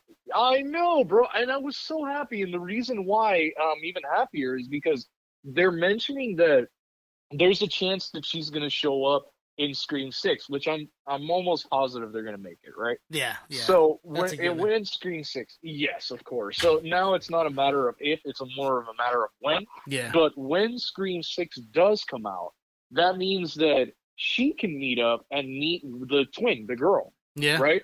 And they could be like a combination of the Randys, you know, and and we'll see what the the new type of horror type of thing is at that point, you know, and they can really do something special there too with those two characters, really like kind of analyzing horror and knowing all the tropes and shit and especially being through uh what they've been through as survivors hopefully them two can kind of like help sidney in the next one yeah because, like we mentioned before, at this point, I don't see Gail as kind of in the picture. Like, I, I she was never really the one that I, I thought would solve the crimes or anything. you know? yeah true yeah, that was very '90s, anyways. You know, which I, I love that, but it's still it kind of remained in the '90s. It was one of those things where it's like I'm gonna try to solve the crime using like detective uh, work or uh, you know newscaster type of work. You know, very Scooby Doo shit yeah and um, Right. yeah, and now that she's alone, it, I don't think it'll work unless she calls upon Kirby and the twin to help. You know, and Yeah. and Sidney has to kind of face this while they're trying to solve it. I guess that could work. You know, that I could see her being involved like that, but yeah, I, I think that really it would be kind of cool if the twin and Kirby got together with Sidney and like started to figure out what's going on because now kind of like we spoke with the requel it's almost as if Sam, who's the the main girl in this new film, she's kind of the new Sidney. So And touch, Uh-huh. touching on Sam, um, okay, so again, spoiler, we find out Mm-hmm. she's uh, she's um uh, Bill, Billy's daughter. yeah, Billy Loomis's daughter, which I did not see that coming. Me was like, neither. what? That's crazy. Okay, Um, yeah. Uh, uh, what do you think about that? so I thought it was it was a nice twist. Um, Mm-hmm. I thought it was a nice twist. It did surprise me that uh, we actually got to see Skeet Ulrich um, quite a bit in the film, which is pretty cool. Um, Yeah, what what really uh, I found interesting is when she finally not snaps, but she Mhm. kind of embraces her destiny and or her heritage, however you want to take it, and she yeah. starts stabbing Richie. Hmm There's a moment there where you're like, oh, there it is. There's that fucking Yeah. crazy. There's that Loomis Yeah. crazy right there. hmm And I don't want to. I could see her becoming a villain in the future. You think so? I think she might have snapped. Okay. Okay.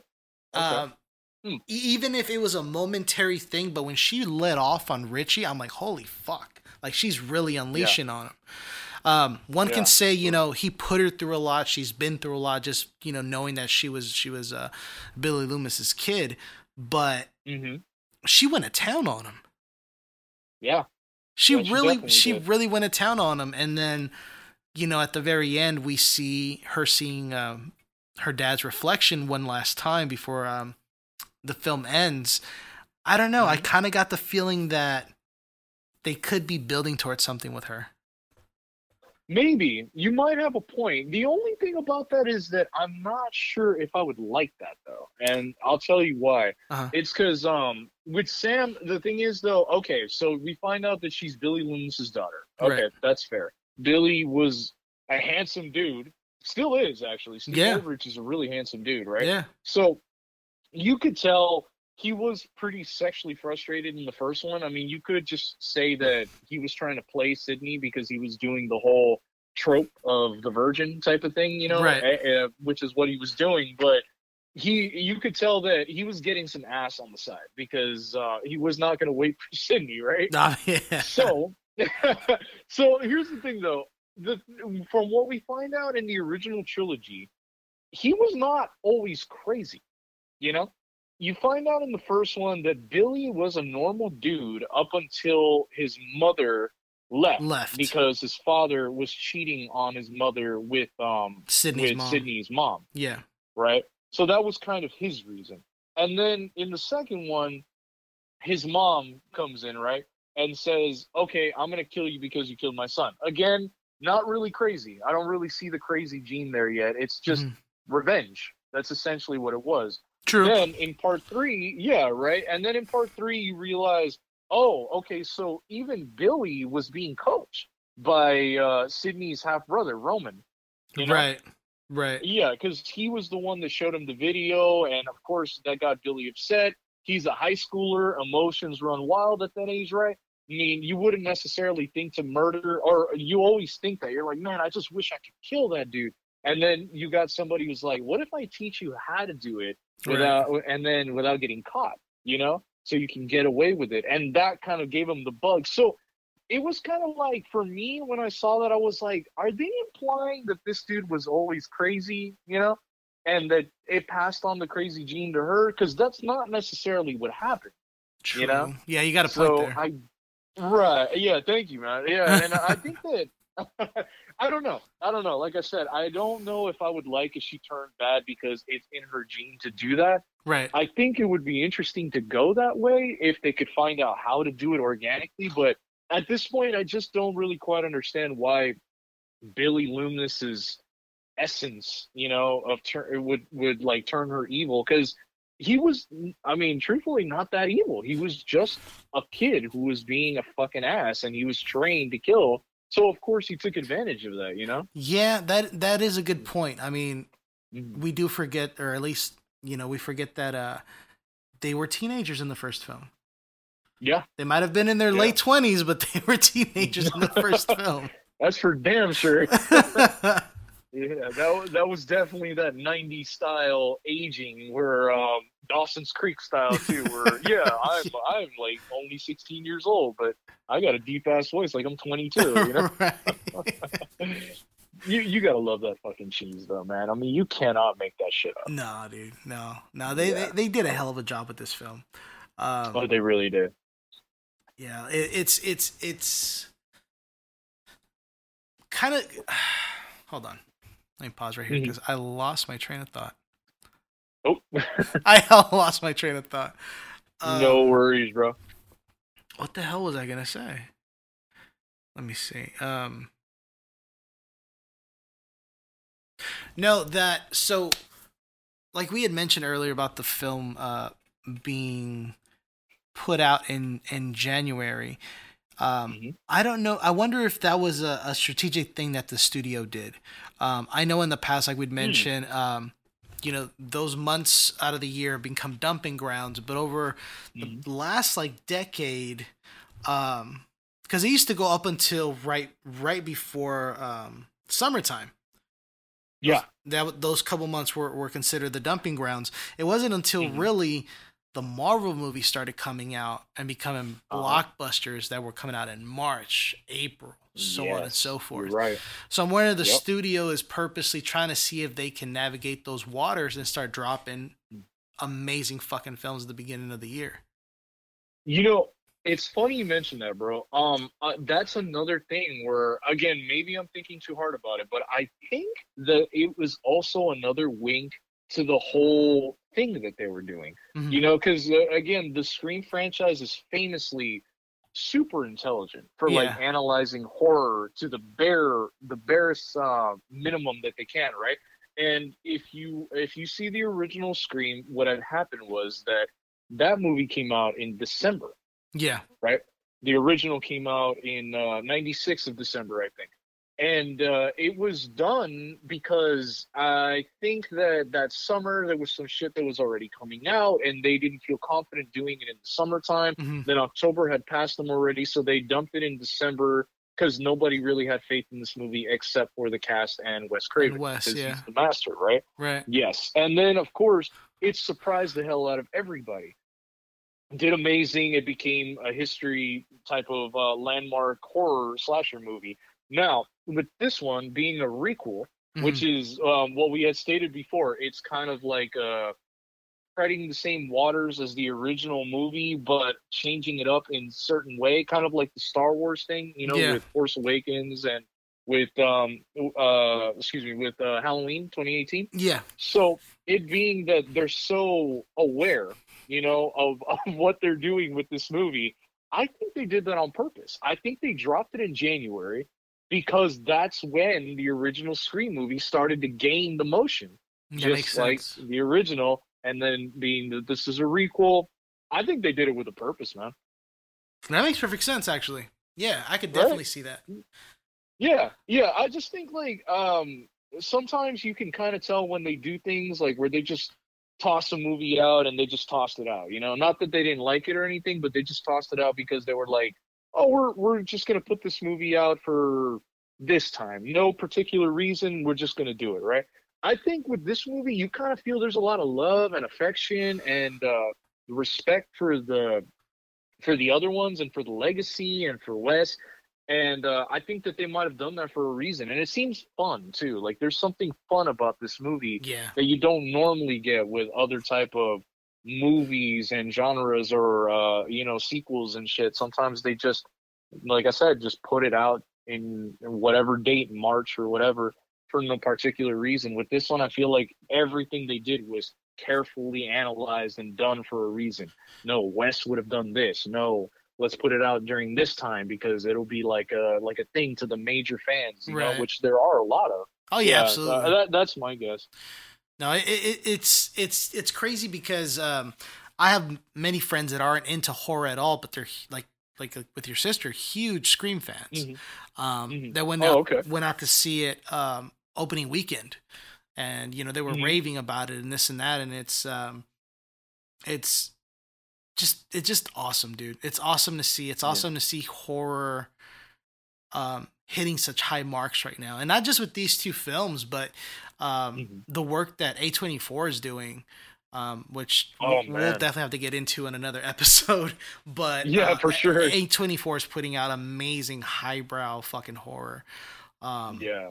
Oh, yeah. Funny you mentioned that because that's actually something that they speak about in this movie, right? Yeah. Um, Yeah. That was one of the other things that they touched on was that uh, horror has become very highbrow now. yeah. You know, they're they're more like uh, almost Academy Award type of style films, like, uh, Absolutely. and they have a lot more substance. Yeah. you know and it, it's funny because um the bad guys in these movies which um was amber and uh the the main character sam's boyfriend richie Yeah. so those, those were the two uh the two uh, uh excuse me uh scream killers in this one the Yeah. ghostface killers so this is the i want to say fourth movie where they have two killers Yes. Okay.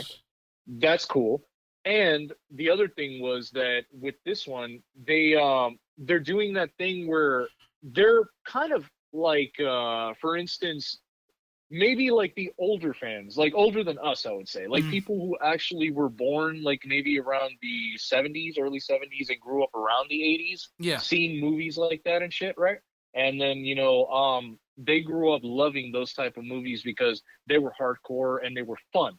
Nowadays, horror movies they're great, but they're they have a message to them. hmm You know, most of the time they have something to say, and it's actually really important. Like uh, for instance, uh, Jenna Ortega's character Tara, she had said that her favorite movie was The Babadook. hmm And uh, for the fans listening, the Babadook is actually a really intense type of movie to Yes, watch because they talk about uh, important themes like depression and uh, anxiety and being a parent, a single parent at that, Right. you know, and uh, uh, death and loss and acceptance and shit like that, right? There's a lot of themes in that movie. It's a really good movie to watch, so I definitely recommend you check it out. But it is very highbrow. yeah. No. And I think that right, yeah, and I think that fans like that grew up watching the movies of the 80s that were more about that hard fast rock and roll blood sex let's let's get it let's get it on type of style you know they they're pissed watching movies like that because they consider them boring or too too much. It's like what happened to horror? What happened to the, the horror i grew up with? So i'm really really impressed that they did that in this movie that they talked about that because that's actually really important you know because yeah. that's the next milestone. That's the next step in horror is these type of horrors and maybe in another 10 years there's going to be another step of horror because that's what happened with the scream franchise that's what's been done that they're always touching on every milestone of horror genre Yeah. they're always on it yeah And i think that, that that's what they're touching Yeah, and one of the things too that um, you mentioned earlier about uh, horror with a message. Um, Mhm. Honestly, outside of George Romero, rest in peace, not too Yes. much of the horror films uh, from the past had a real message behind them. Um, George's films Uh-huh. had a lot of social commentary. Um, oh yeah he touched upon you know uh, um, social and economic issues and class yes and all this stuff racism Mhm. um and yeah racism and we didn't get too much of that so when you mentioned you know the older fans even older than us i could see that because they're from Mhm. that era of the george romero Yeah. films of uh, there's a Mhm. few other directors whose uh, names escape me at the moment where their films did have something to say as opposed to as much as i love stuff from the 80s the Mm-hmm. 80s was just it was the fucking 80s man they were they were doing like it was just it there didn't really need to be a message they were just out there just doing their thing trying to figure out um, Mhm. how to get their their film out there and how to get how to have fun doing it um Oh, yeah. so I, I i really appreciate not just what they're doing with scream but just the way the genre is continuing to evolve and become Mm-hmm. more art house and become more um, highbrow, more uh, high Mm-hmm. concept and whatnot. Um, yeah because absolutely as we know, the genre doesn't get the respect that it, that it deserves. It never has. never Um, Never has. so now with with companies like A24 and then uh what's Elijah Wood's company uh Spec is it Spectrovision? I think it's Spectre Vision. Yeah, something uh, that I can look it up though. They're they're putting out amazing horror films that you could see at the Academy Awards actually getting getting some recognition. Um and it's oh yeah, it, yeah. it, it's definitely a sight to see, you know, being a, li- a lifetime horror fan and, you know, horror always kind of being in the dumps when it comes to the Academy Awards or getting any kind of recognition. Um, yeah. I think it's pretty dope that it's it's slowly elevating to a point where um, you're not looked down on for directing, starring, or even liking a horror film as it was in the past. Yeah, yeah, exactly. And it's come a long way, like you had already said. You know, it really has because if you look at it, um, you know, uh, like you mentioned, really from I would say, uh, let me. Okay, I'm gonna take a swing here. I'm gonna say maybe from the '70s on. Mhm. It never really got the recognition for this amazing type of art form like Right. other film genres do, right? Uh, the only reason I say that is because even though I'm sure there was a fair amount of critics for um, the classics of the 20s, 30s, 40s, uh, maybe even the 50s, Mhm. I think that they got a lot more respect, or maybe it's because it's just such a bygone era now for people of my age, you know, people of our ages, Right. that it, it- there's no there's no time that we ever remember where those movies were never considered classics. True. You know what I mean? Yeah, it's it's those uh, eras where it's like maybe at that time they weren't considered classic. Maybe they considered shit like they like the '80s movies were at the time, right? Yeah. But we don't know that anymore because we grew we were born around the '90s, and uh, you know at that point in time, those movies were fucking classics. Yeah. Like you sought those movies out. Whereas maybe from the '70s on, I would say, it was considered like bad. You know, they were they were getting a little more adventurous, a little more into darker, more grimy uh, type of themes and showing things that you couldn't show before. So a lot of uh, people, especially uh, reviewers like uh, like uh, what's his name, uh, Robert Ebert, hmm and uh, and his uh, his pal, Yeah. uh, Siskel and Ebert. Thank you. Yeah. Uh, so they, I feel like those were the prime examples of like that older generation that just didn't understand. Yeah. You know, they just didn't get it. You know, because every single movie, like uh, for instance, The Thing, John Carpenter's The Thing, they despised it. I they called it a piece of trash. Yeah. You know, and and the fact that you can call that movie a piece of trash, being that you were a filmmaker and that you're a movie reviewer, you can't seem to see the appeal to something like that Yeah. That kind of shows you're kind of dead to the times. Yeah. You know what I mean? And and nowadays, that's what you see is that people are more accepted to it. So much so that fucking Jordan Peele made a movie in 2017 that won an award, an Oscar. You know? I mean, bro, that's insane. We hadn't seen something like that since Silence of the Lambs That's in the true. 90s. Right? Another fantastic movie. But here's the thing though. Hmm. And, and here's the thing that um uh another shout out that I want to give to is to AMC's the history Eli Roth's The History of Horror. Fantastic Anybody who's series. listening, please, please watch that. You can check it out on AMC. If you don't have cable, uh, you can get AMC Plus, or you can watch it on the Shudder channel. Uh, excuse me, Shudder app right now Yeah. season one through two is on there. I'm sure season three will be on there soon. But absolutely recommend any horror fan or anybody who wants to get in horror watch that. It's a deep dive in that uh, analyzation of different horror genres, and they talk with horror icons, actors, uh, sub actors. Uh, directors, writers, everybody, uh, even professors. They got college professors on there as well. No, it's a fantastic So, the- series. It really is, right? And I knew you would have already seen it, so I, I, that's why I'm like, yeah, everybody else watch it, but I know Richie's already seen it, Yeah, no, it's it's it's But- it's legit. Um, right? it- it's one of those And- ones where because it's Eli Roth, he's able to bring on Yes. just amazing people um, uh, onto his show. Uh, I first the first time I, I got exposed to it wasn't even on the show; it was through the podcast. Um, the Uh-huh. the for oh, right. Huh? yeah, so I checked out the podcast, listened a couple of episodes, and like I was I was I was hooked. And then I started actually Yeah. watching the the physical interviews, and it's just it's amazing, man. Like the stuff they cover, Yeah. the stuff they talk about. Um, sometimes things that you don't even really consider when it comes to Exactly. not just the genre and the industry, but the work that Yeah. goes into some of this stuff. It's amazing, bro. It's Yeah. amazing, and it's beautiful to see how passionate they are. You know, Yeah. And actually, that was the reason I was bringing it up, though, was because they had mentioned in one episode Mhm. they talk about how um uh shit I lost my train of thought, but I, I think I was saying something like the progression of horror films and how they moved on from where it used to be to where it's going, you know, Yeah. now.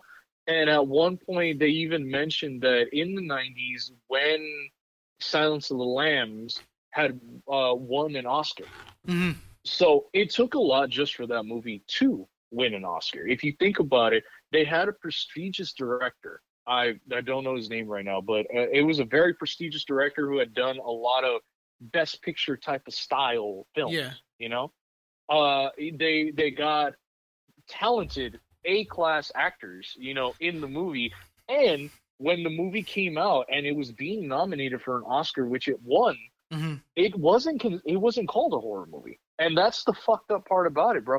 They called it a A thriller, thriller. Yeah. I a thriller. that. and that's the fucked up thing. And that's what i try to tell people. I'm like you know what? That's the thing about horror. It doesn't get the respect. Well at least it didn't. Now it's getting a little more but it doesn't get the respect that it, it deserves because that movie is to this day not considered a horror but it's a slasher movie the, silence of the lambs is a slasher movie It is. and uh, yeah, and and um, and Jordan Peele's uh, uh, Get Out, which also won an Oscar, Yeah. was considered a thriller, a, a like a mind bend type of thriller. It's not. He said it's not a fucking thriller. This is a possession movie. Yeah. It has it has themes of thrills in it, but this is a possession horror movie. And they will never call it that in the Oscars. And that's the thing that I, I always try to tell people.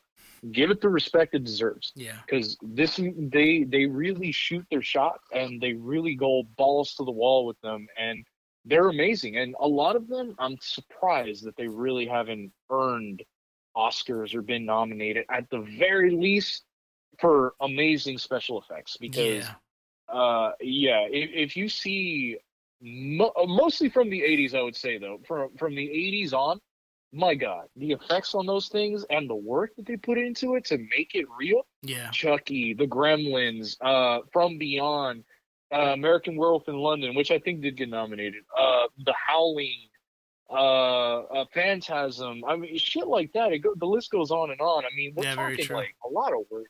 Yeah man. And all of those could have easily been nominated but because they're not prestigious type of movies they're frowned upon Yeah. Sadly. and that's the thing hmm sadly Yeah. and that's Shit. that's the thing about the scream series bro is that they kind of pay tribute to a lot of that too Oh, absolutely. Absolutely. yeah And, and uh, Yeah. honestly, I could see Scream being uh, entry point or a stepping stone for new horror fans to get into um, Mhm. the genre. yes Just because yeah, it- I, I gave it its own name actually uh, i call it uh gateway horror Yeah, exactly. Oh, that's Yeah. that's perfect. Yeah. Yeah, yeah because 'Cause, uh, it's that type of movie that uh, even young kids can watch it because it's not super overly like uh, too much, you know. yeah, Uh, yeah, because truthfully, I mean, I I know I always bring this up now, bro, but uh, Hellraiser. I know that you, you have a thing about Hellraiser. Because uh, if you listen to our last episode, we mentioned how we got into horror. Uh, Richie mentioned that you you stepped in on, I believe it you said it was your uncle, right? That he was watching Hellraiser too. yeah, Yeah, and and um, those are those type of movies where it's like eventually I think everyone should see them. I just I think there's also a time and place for that sort of hardcore type of. Stuff. Oh, yeah. you know? yeah, yeah. There's a there's a limit. Like uh, for instance, um, uh, I would never show a young kid like my nephew. I would never show him The Exorcist as their first horror movie right. because they'll never watch another horror movie again. Or they'll you know? take them off the deep end, which is even worse. Exactly. Yeah, it's kind of the it, it's the same effect. It's like if you throw a kid in the deep end of the pool. You Yeah. don't teach them to swim that way. You start in the shallow end, right? Yeah. So you yeah. need gateway horror. Yeah, and there are quite a few. I'm sure we can name them eventually, but um, that the Scream franchise, I would definitely say that's a safe stepping stone for anybody who's uh down to start their their kids or whoever on horror. Definitely one. Yeah, yeah, I could see that. Yeah. I mean, Yeah. like uh, preteens, teens. Like Mhm. I, I have nieces uh, that actually what last year, the year before, we all sat down and Mhm. watched the the Scream series, and for some scenes that are relatively gory, it's it's Mhm. as far as the the the gore goes, it, it's relatively tame compared to other stuff that's out there. Oh Um, yeah, yeah, yeah, and they actually mentioned that quite a few times. Uh, I know uh, a couple of reviewers on YouTube that have talked about the Scream series, and they've said that they're like, you know, the the only thing about the Scream series has always been that their uh, their kills, not the highlights of the movie. To you know, right. they're they're relatively easy type of kills too. I mean, they're pretty tame. They're not very bloody. There's not a lot of, of shit to it. You know, not not like um the Friday the Thirteenth series, for instance, where it's creative with their kills, even Yeah. though there might not be too much like uh, gore. Yeah. But uh, but it's definitely creative. Yeah, that's true. That's true. Because I mean, Yeah. with, with the original Scream, the most violent of the deaths was uh, Drew Barrymore's, and Yeah, I I feel right. like Wes And did that on purpose. Uh, oh yeah, and Steve. Uh, I feel Yeah. like Wes did that on purpose to set the tone in a sense Mm-hmm. of okay, we killed off Drew Barrymore in this brutal way, and this is just the Mhm. beginning. Even if he Mhm. wasn't going to bring it to that level again, the tension Mm-hmm. among the audience was going to remain there because everybody's like, "Holy shit, they fucking just killed Drew Barrymore and they gutted her." Yeah, What else does he have in store for us? exactly, and that's something, especially for back in those days in the '90s. You Yeah. don't kill your main biggest cast member. I mean, everybody else wasn't very huge at that time. No. you know, except for maybe Courteney Cox because of Friends. well, but- Nev, Nev was on uh, what was it? Uh, Party of Five at the time, but they weren't they weren't Oh, as right. big as Drew. Exactly, yeah. So I, I guess uh, I guess the thing would be then they weren't as big as Drew in the sense that she was a big movie star, Yeah. whereas the rest of them were bigger because of television. Right. You know, so they they were uh, they were really getting there. And she's on the poster. she, Yes, she's on the poster right. front and center. both of them. Yeah, both of them because the uh the other poster, the um the one that shows kind of like a uh, a silhouette with a girl's eyes that are blue and and like you could tell she's covering her mouth. yeah, that's her. Yeah, that's her. Exactly. so there's her and then she's front and center in the poster of the other one where it has the characters, you know, and Sidney is kind of in the background in that one. Yeah, that is absolutely and true. that's, And they fucked with you because they did. They pulled uh, uh the Hitchcock on us on that one. Well, it's funny because it, it's such a Wes Craven thing to do. Because Mhm. if you remember, um, uh, A Nightmare on Elm Street, Mm-hmm. and A Nightmare on Elm Street, when you first start watching the film, you believe that Mhm. Tina is going to be the the main character. Mm-hmm. That's right. You know, uh, Yeah. and then suddenly she's being dragged through the ceiling, and you're like, "Holy shit! What the hell just Yeah. happened?" Yeah. Um, exactly. Yeah, because Nancy was kind of a background character up until that point. You know, Yeah. she didn't really seem like she had the chops to be the final girl. Yeah. You know.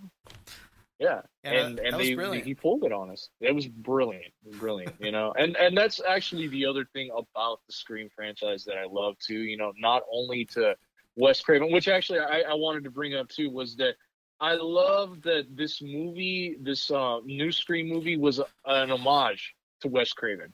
Yes, You know? It it was uh, really respecting his legacy, and you can tell, like in every single scene that they do of this movie, they really, really are giving it their all because they're like, we are not going to upstage Wes Craven. Like that's Right. just not going to happen. You know, these uh, these two directors, this duo, and and they, but they were like, but you know what we can do? We can make the best type of Scream movie that Wes would have loved, and I think he would have been very, very happy. Me too. Me too. I could Yeah, definitely agree with that. Yeah, yeah, because you can tell that uh, there's a lot of love, and uh, I honestly can pop in once this one comes out to to own. I can pop in Scream, Mhm. just Scream Five, and not miss a beat. I could be like, oh shit, like this is exactly like Wes Craven's uh work, you know, which is great. It's it's really awesome to just see that that they really put in that work, and that's the thing about the Scream franchise as a whole which is why I also say that I think it's a good starting off point for Mhm. people who want to get into horror, is that it also kind of analyzes horror in right. general. Yeah, so it's kind of like showing you the all the horror things and giving them a lot of love, and it makes you want to investigate. Like for instance, they mentioned prom night in the original uh, uh, Scream. Yes. Uh, I I had at that point never heard of Prom Night. I was like, Prom Night, like what's that? You know, or The Yeah. Howling too. They're like, what's that movie with the girl, the the mom from ET? And he's like, The Howling, and I was like, the mom from ET. Oh, really? She was in a horror? Okay. right. You know what I mean? And then there you go. You're in that rabbit hole. You're like, okay, I'm gonna watch The Howling. You watch The Howling, then you're like, okay, I'm gonna look up this actress because she's cool.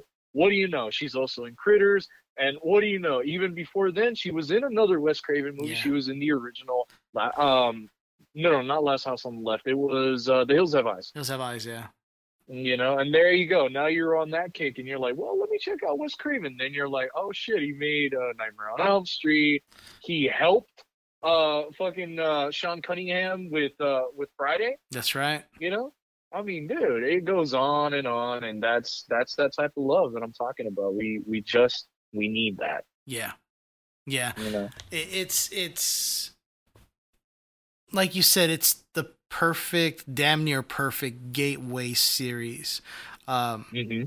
just like with even the fifth one where they mentioned Hereditary, The Witch, all these Yep. all these new modern horror classics that Yes. some other people might not even know about, and just like you said, they're gonna Yeah. look them up, like holy crap, and just expand, um, you know, the the the films that are that they're checking out.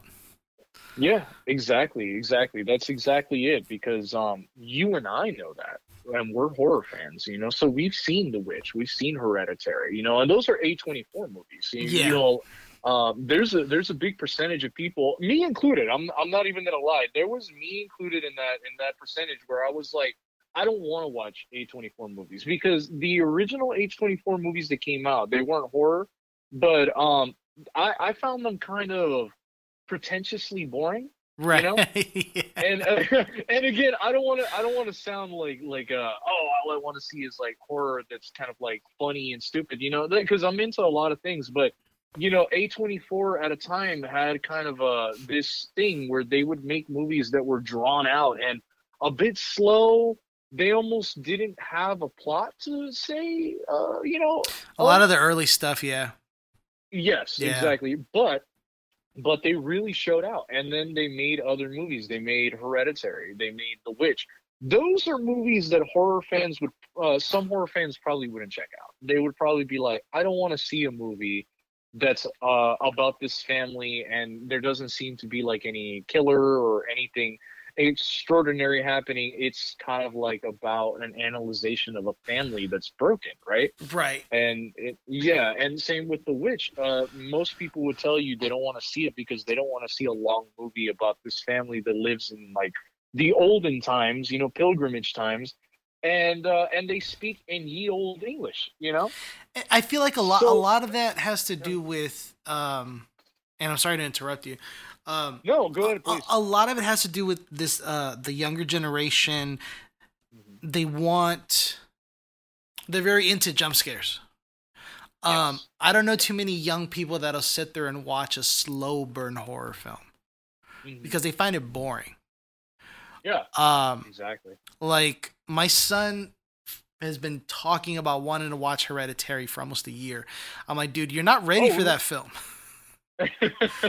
You are No not. kidding. Yeah, yeah. He wants to see it because he keeps hearing about it. Some, I'm, I'm assuming some of the older kids uh, at his high Uh-huh. school are talking about it. Also, Midsommar, and I'm like, dude, Mhm. I don't think you're prepared for these movies. Not because of the intensity of the horror, but be or the the images because they are pretty intense scenes.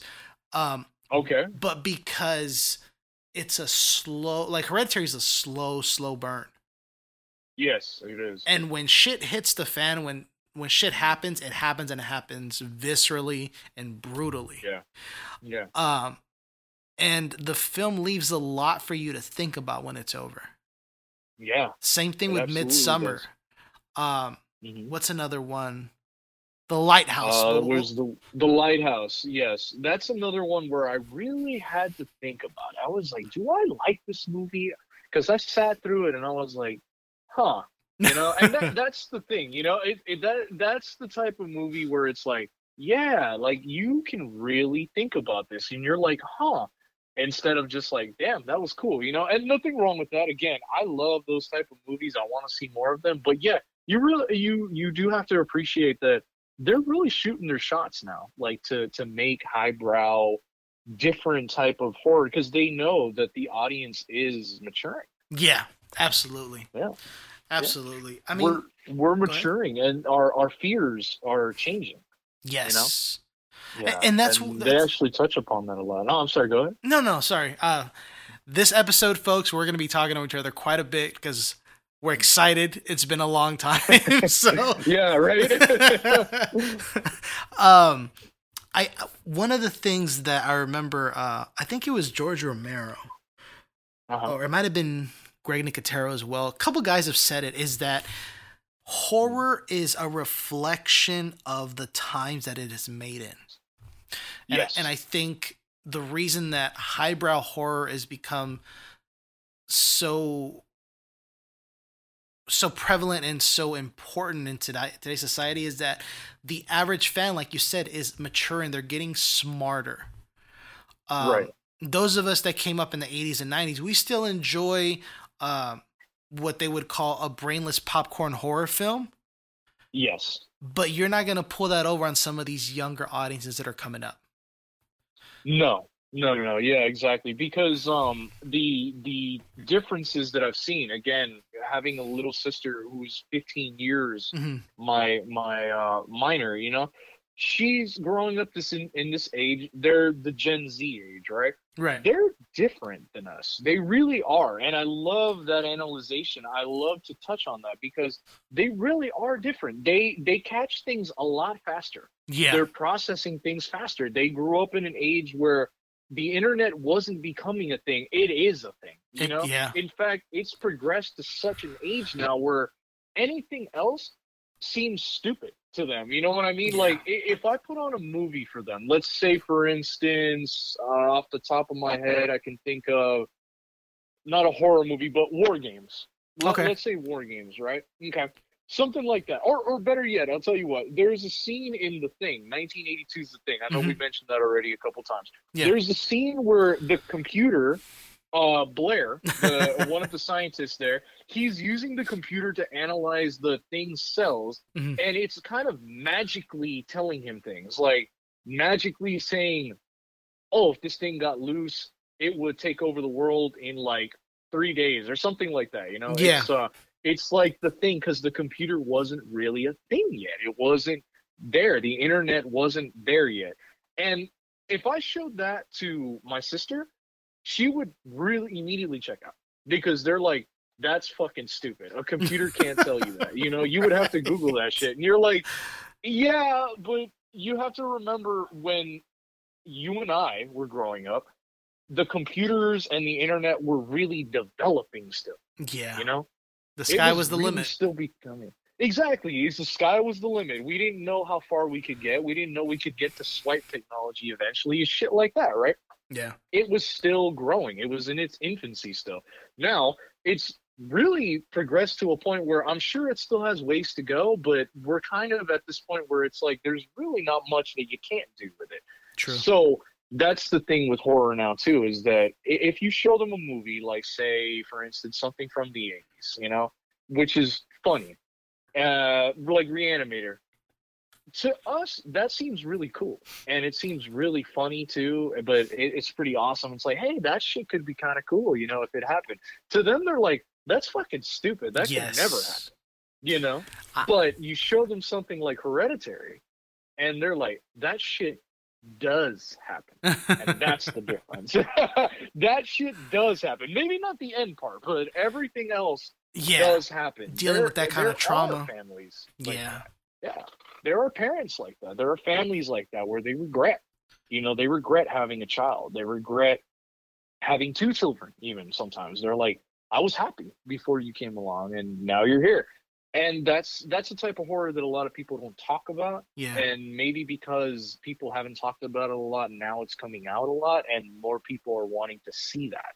And like Midsummer, uh, I don't know how to say it. Midsummer or Midsummer. I call it Midsommar, yeah. yeah, yeah, right.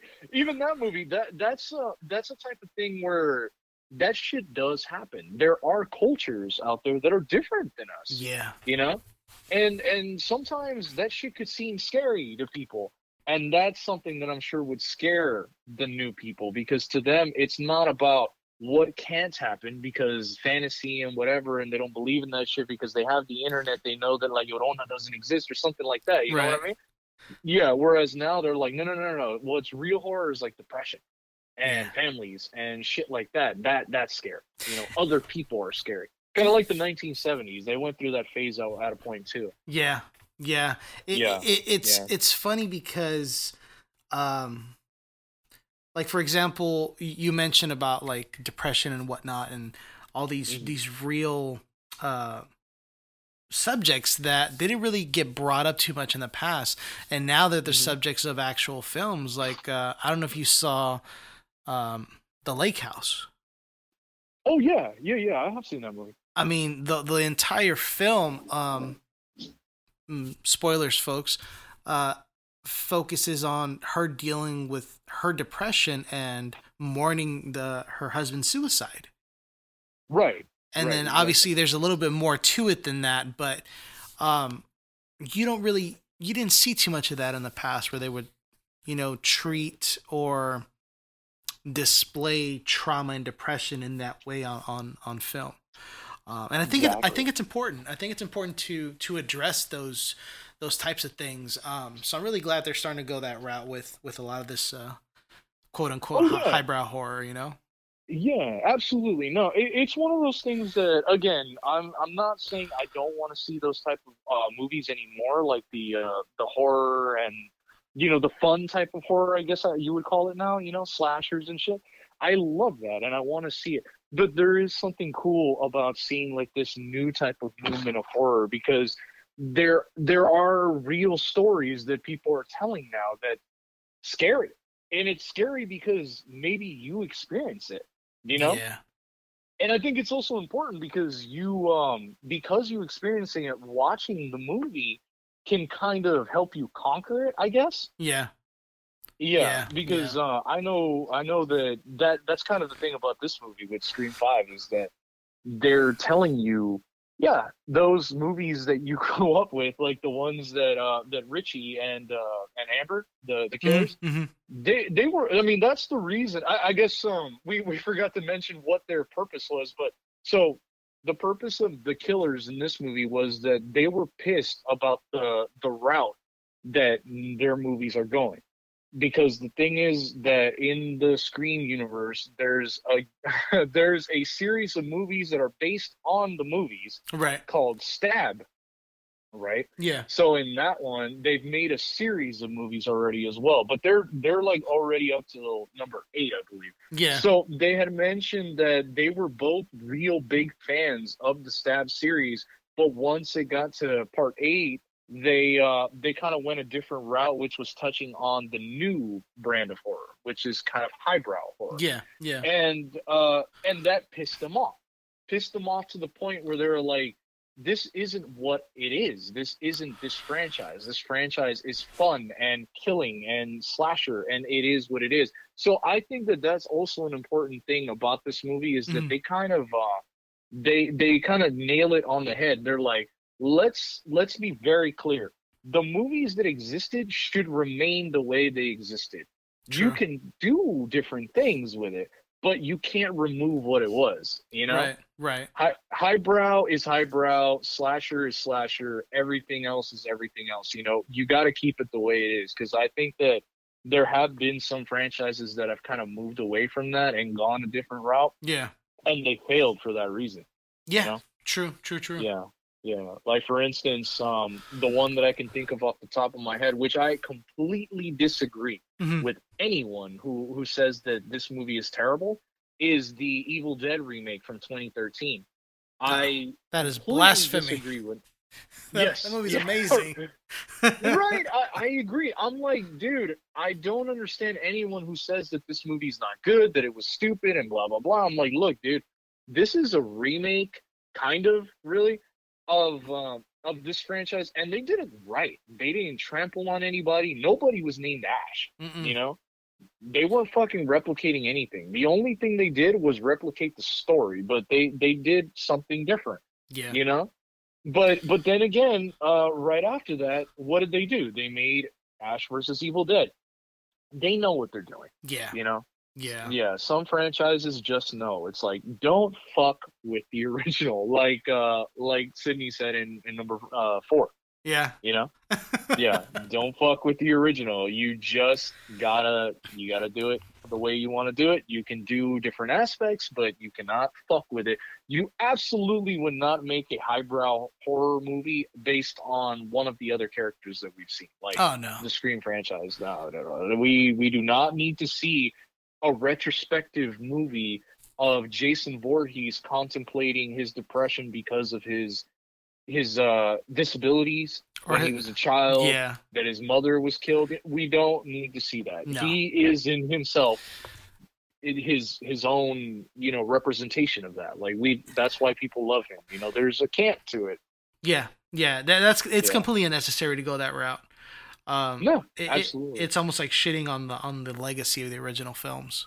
Exactly. That's Uh, what I can relate to these killers. I can Yeah. relate to that because I would be pissed too. I'd be very pissed if they did something like that to to Jason, who is my favorite killer. Of the slashers, yeah. No, s- yes, in the slasher genre, yeah, it, it really of any of any camp of the horror, Jason is my number one. So much so that I have him tattooed on my arm, and he has the biggest spot. Yeah, he's on my shoulder, all the way down to my forearm, and he's got the biggest spot. And I've already started on the rest. I got I got Michael now, and I'm moving on to Freddy, uh, probably by March. Oh, that's awesome. But uh, yeah, thank you, bro. Yeah, yeah. yeah. I'll uh, I'll maybe send some pictures and shit. But um, yeah, that that's one of those things where it's like I, that's because I love him so much the way he is. Yeah. I would not want to see somebody fuck with it, and that's one of those things that I think they addressed a lot in Scream Five too. Is yeah. that they don't want anyone to fuck with the franchise the way it is. Which is, I think, the, the I mean, in a funny way, I think it's the directors kind of talking to themselves about it too. Yeah. They're like, "Don't fuck this up." To themselves and to the industry. Yeah, Yeah. they're like, "Don't fuck this up." Yeah. Yeah, no- I, I think that they were saying that, like, truthfully, they're like, Wes would be rolling in his grave if we fuck this up. Let's not fuck this up.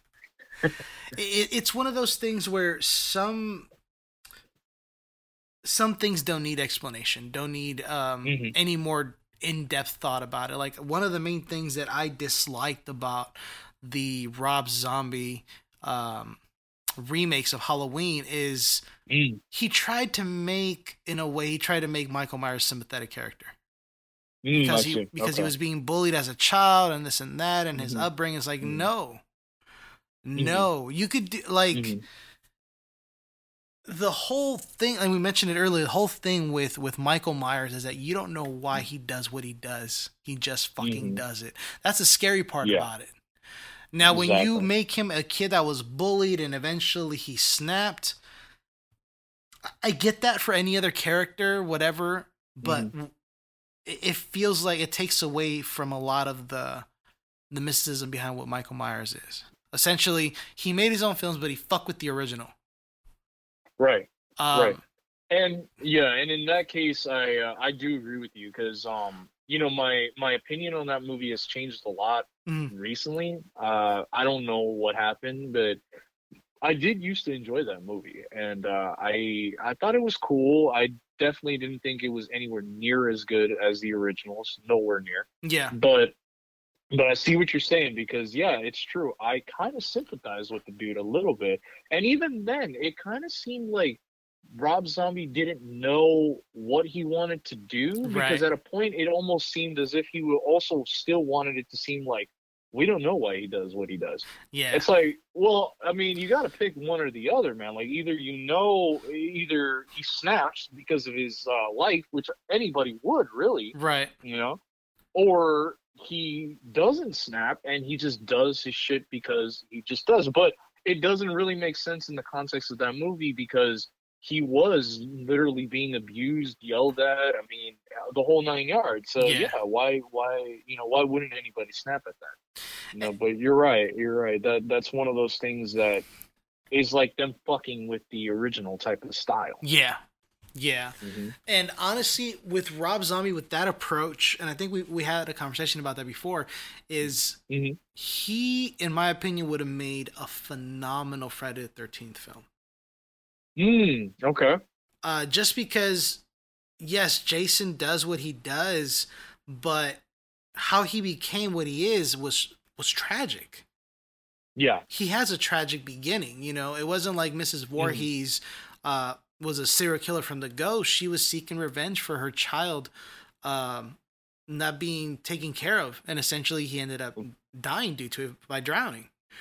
Um, right. So he, even though he's a he's a killing machine, I I, have I'm sympathetic towards Jason Voorhees, in a sense. Right. Yeah. Um, at least Oh, yeah, for his always. origins. Um, yeah. now, had Rob done uh, Friday the Thirteenth instead of Halloween, and still brought that same brutality that he brought to Michael Myers, hmm I think he fucking would have killed it, man. Mm, okay.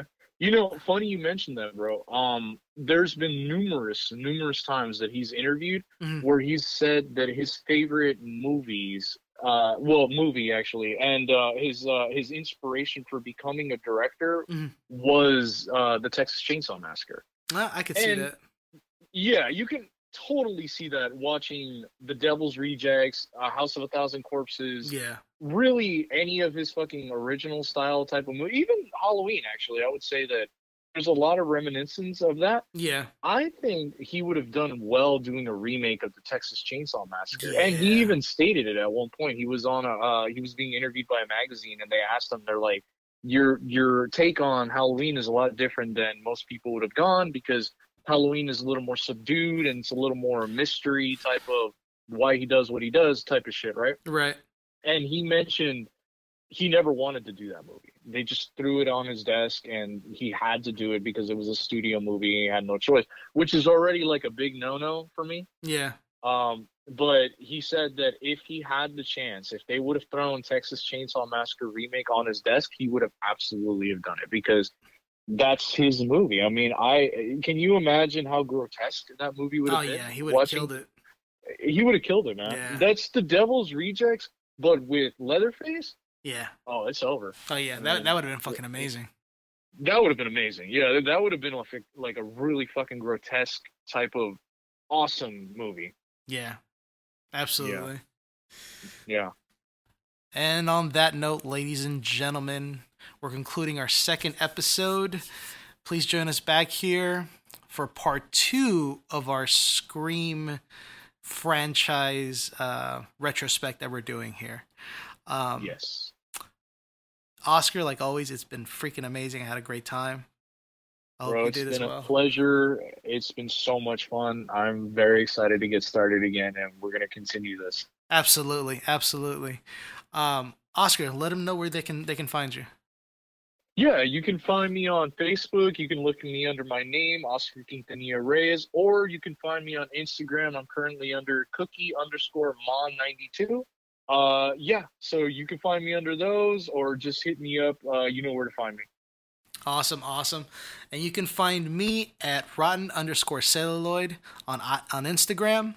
If you have any questions, any messages, anything that you want us to review or look look into, uh, please DM us and uh, we'll definitely check it out. Yeah, absolutely. So for now, uh, stay spooky, folks. Yeah, stay spooky.